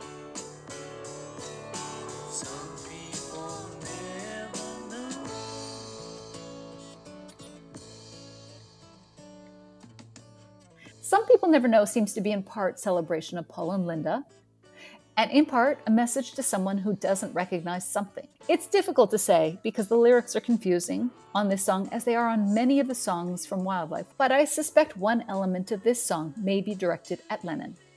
So, this may be a connection to the title I Know I Know. John may be responding to that song, or it could be, as discussed, a mention of the phrase that they said to each other on their acid trip on the night of the Getting Better recording session. Still, Some People Never Know is a song for another time in this series, as is the song Woman. I love Michael Savvy's observation about that song because I've always noticed the connection to the melody of Here, There, and Everywhere.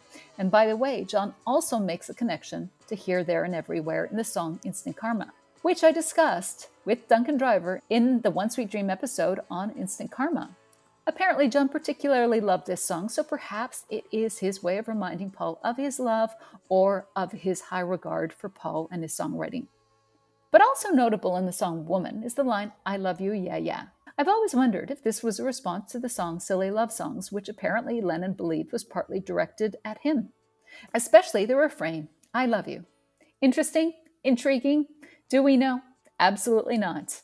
As always, I want to make it clear that these are just interpretations. They're speculative and obviously unproven, and so please take these discussions in this spirit and with a grain of salt. I think there could be some truth to them, but who knows? These men wrote hundreds of songs, and I assume the bulk of their work was not to each other. However, I think hidden within, or maybe not so hidden within, are songs to each other. I find this plausible given that these men considered each to be their best friend and they worked so intimately together for 12 years. And as a reminder, Lennon said in 1967 that they communicated through music because this was the fastest and best way for them to communicate. So, in my opinion, that's good support for looking at some of the conversation between them. And that's not to say that Linda, Yoko, Jane Asher, or even Cynthia Lennon were not inspiration to both these men. So, to summarize, I'm saying that we can't know exactly what these songs are about, but we can speculate based on what we know of these men and their relationships and the context. This is done constantly in culture, and that brings me to my final point. I want to pick up on something that Michael said about the song I Know I Know. Michael said that when you start a song with a riff from I've Got a Feeling, you have the word yesterday in the lyrics. There's no way that John didn't know people would interpret it that way, meaning that it was about Paul. But the thing is, for the most part, they haven't. There have been countless discussions about the songs between Lennon and McCartney, and I've never seen this on the list. I've often seen this song attributed to Yoko, and who knows, she may well be the target, we don't know. But so often, Paul isn't even considered as a potential subject or target, despite the fact that the song contains many Easter eggs about him. And I think that says something important about how we view the Lennon McCartney relationship. The fact that Paul isn't even viewed as a worthy subject for Lennon reflects how we see them. In general, John's love for Paul goes unacknowledged.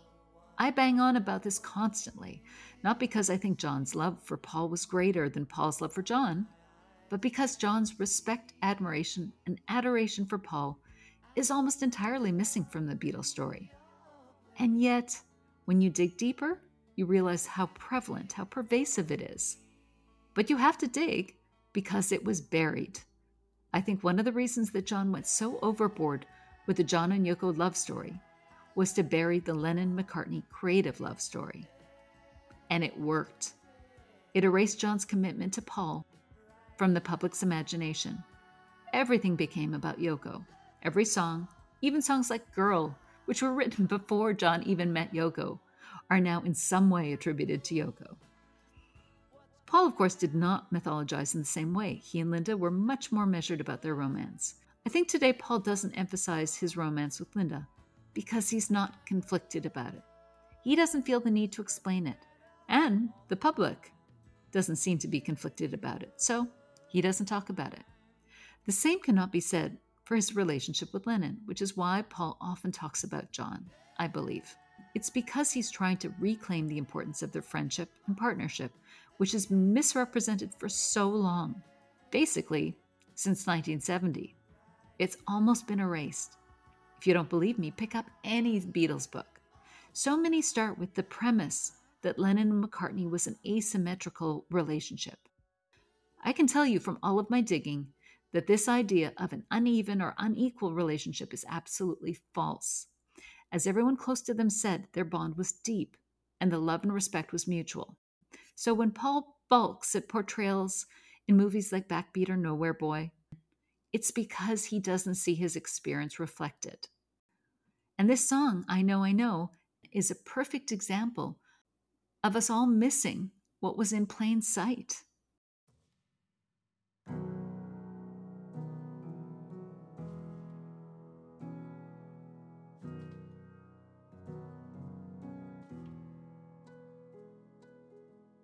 Finally, as a reminder, this is the beginning of the series, and there will be plenty of time to cover songs by all of the Beatles.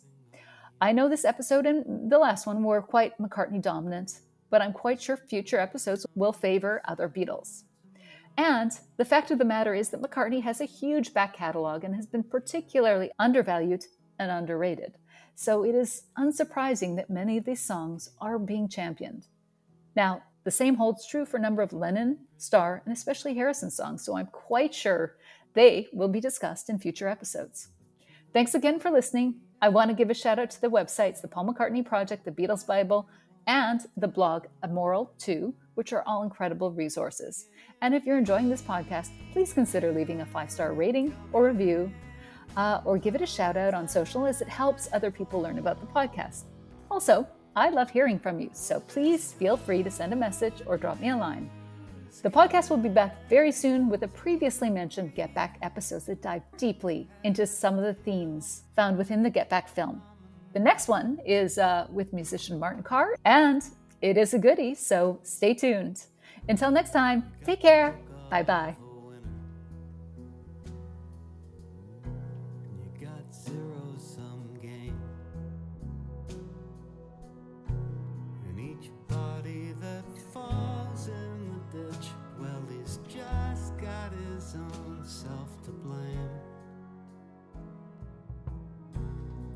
Believe in an order. Any place where you place. And the red line you drew is a bloodline. It's you who'll be winning this race. But I can hear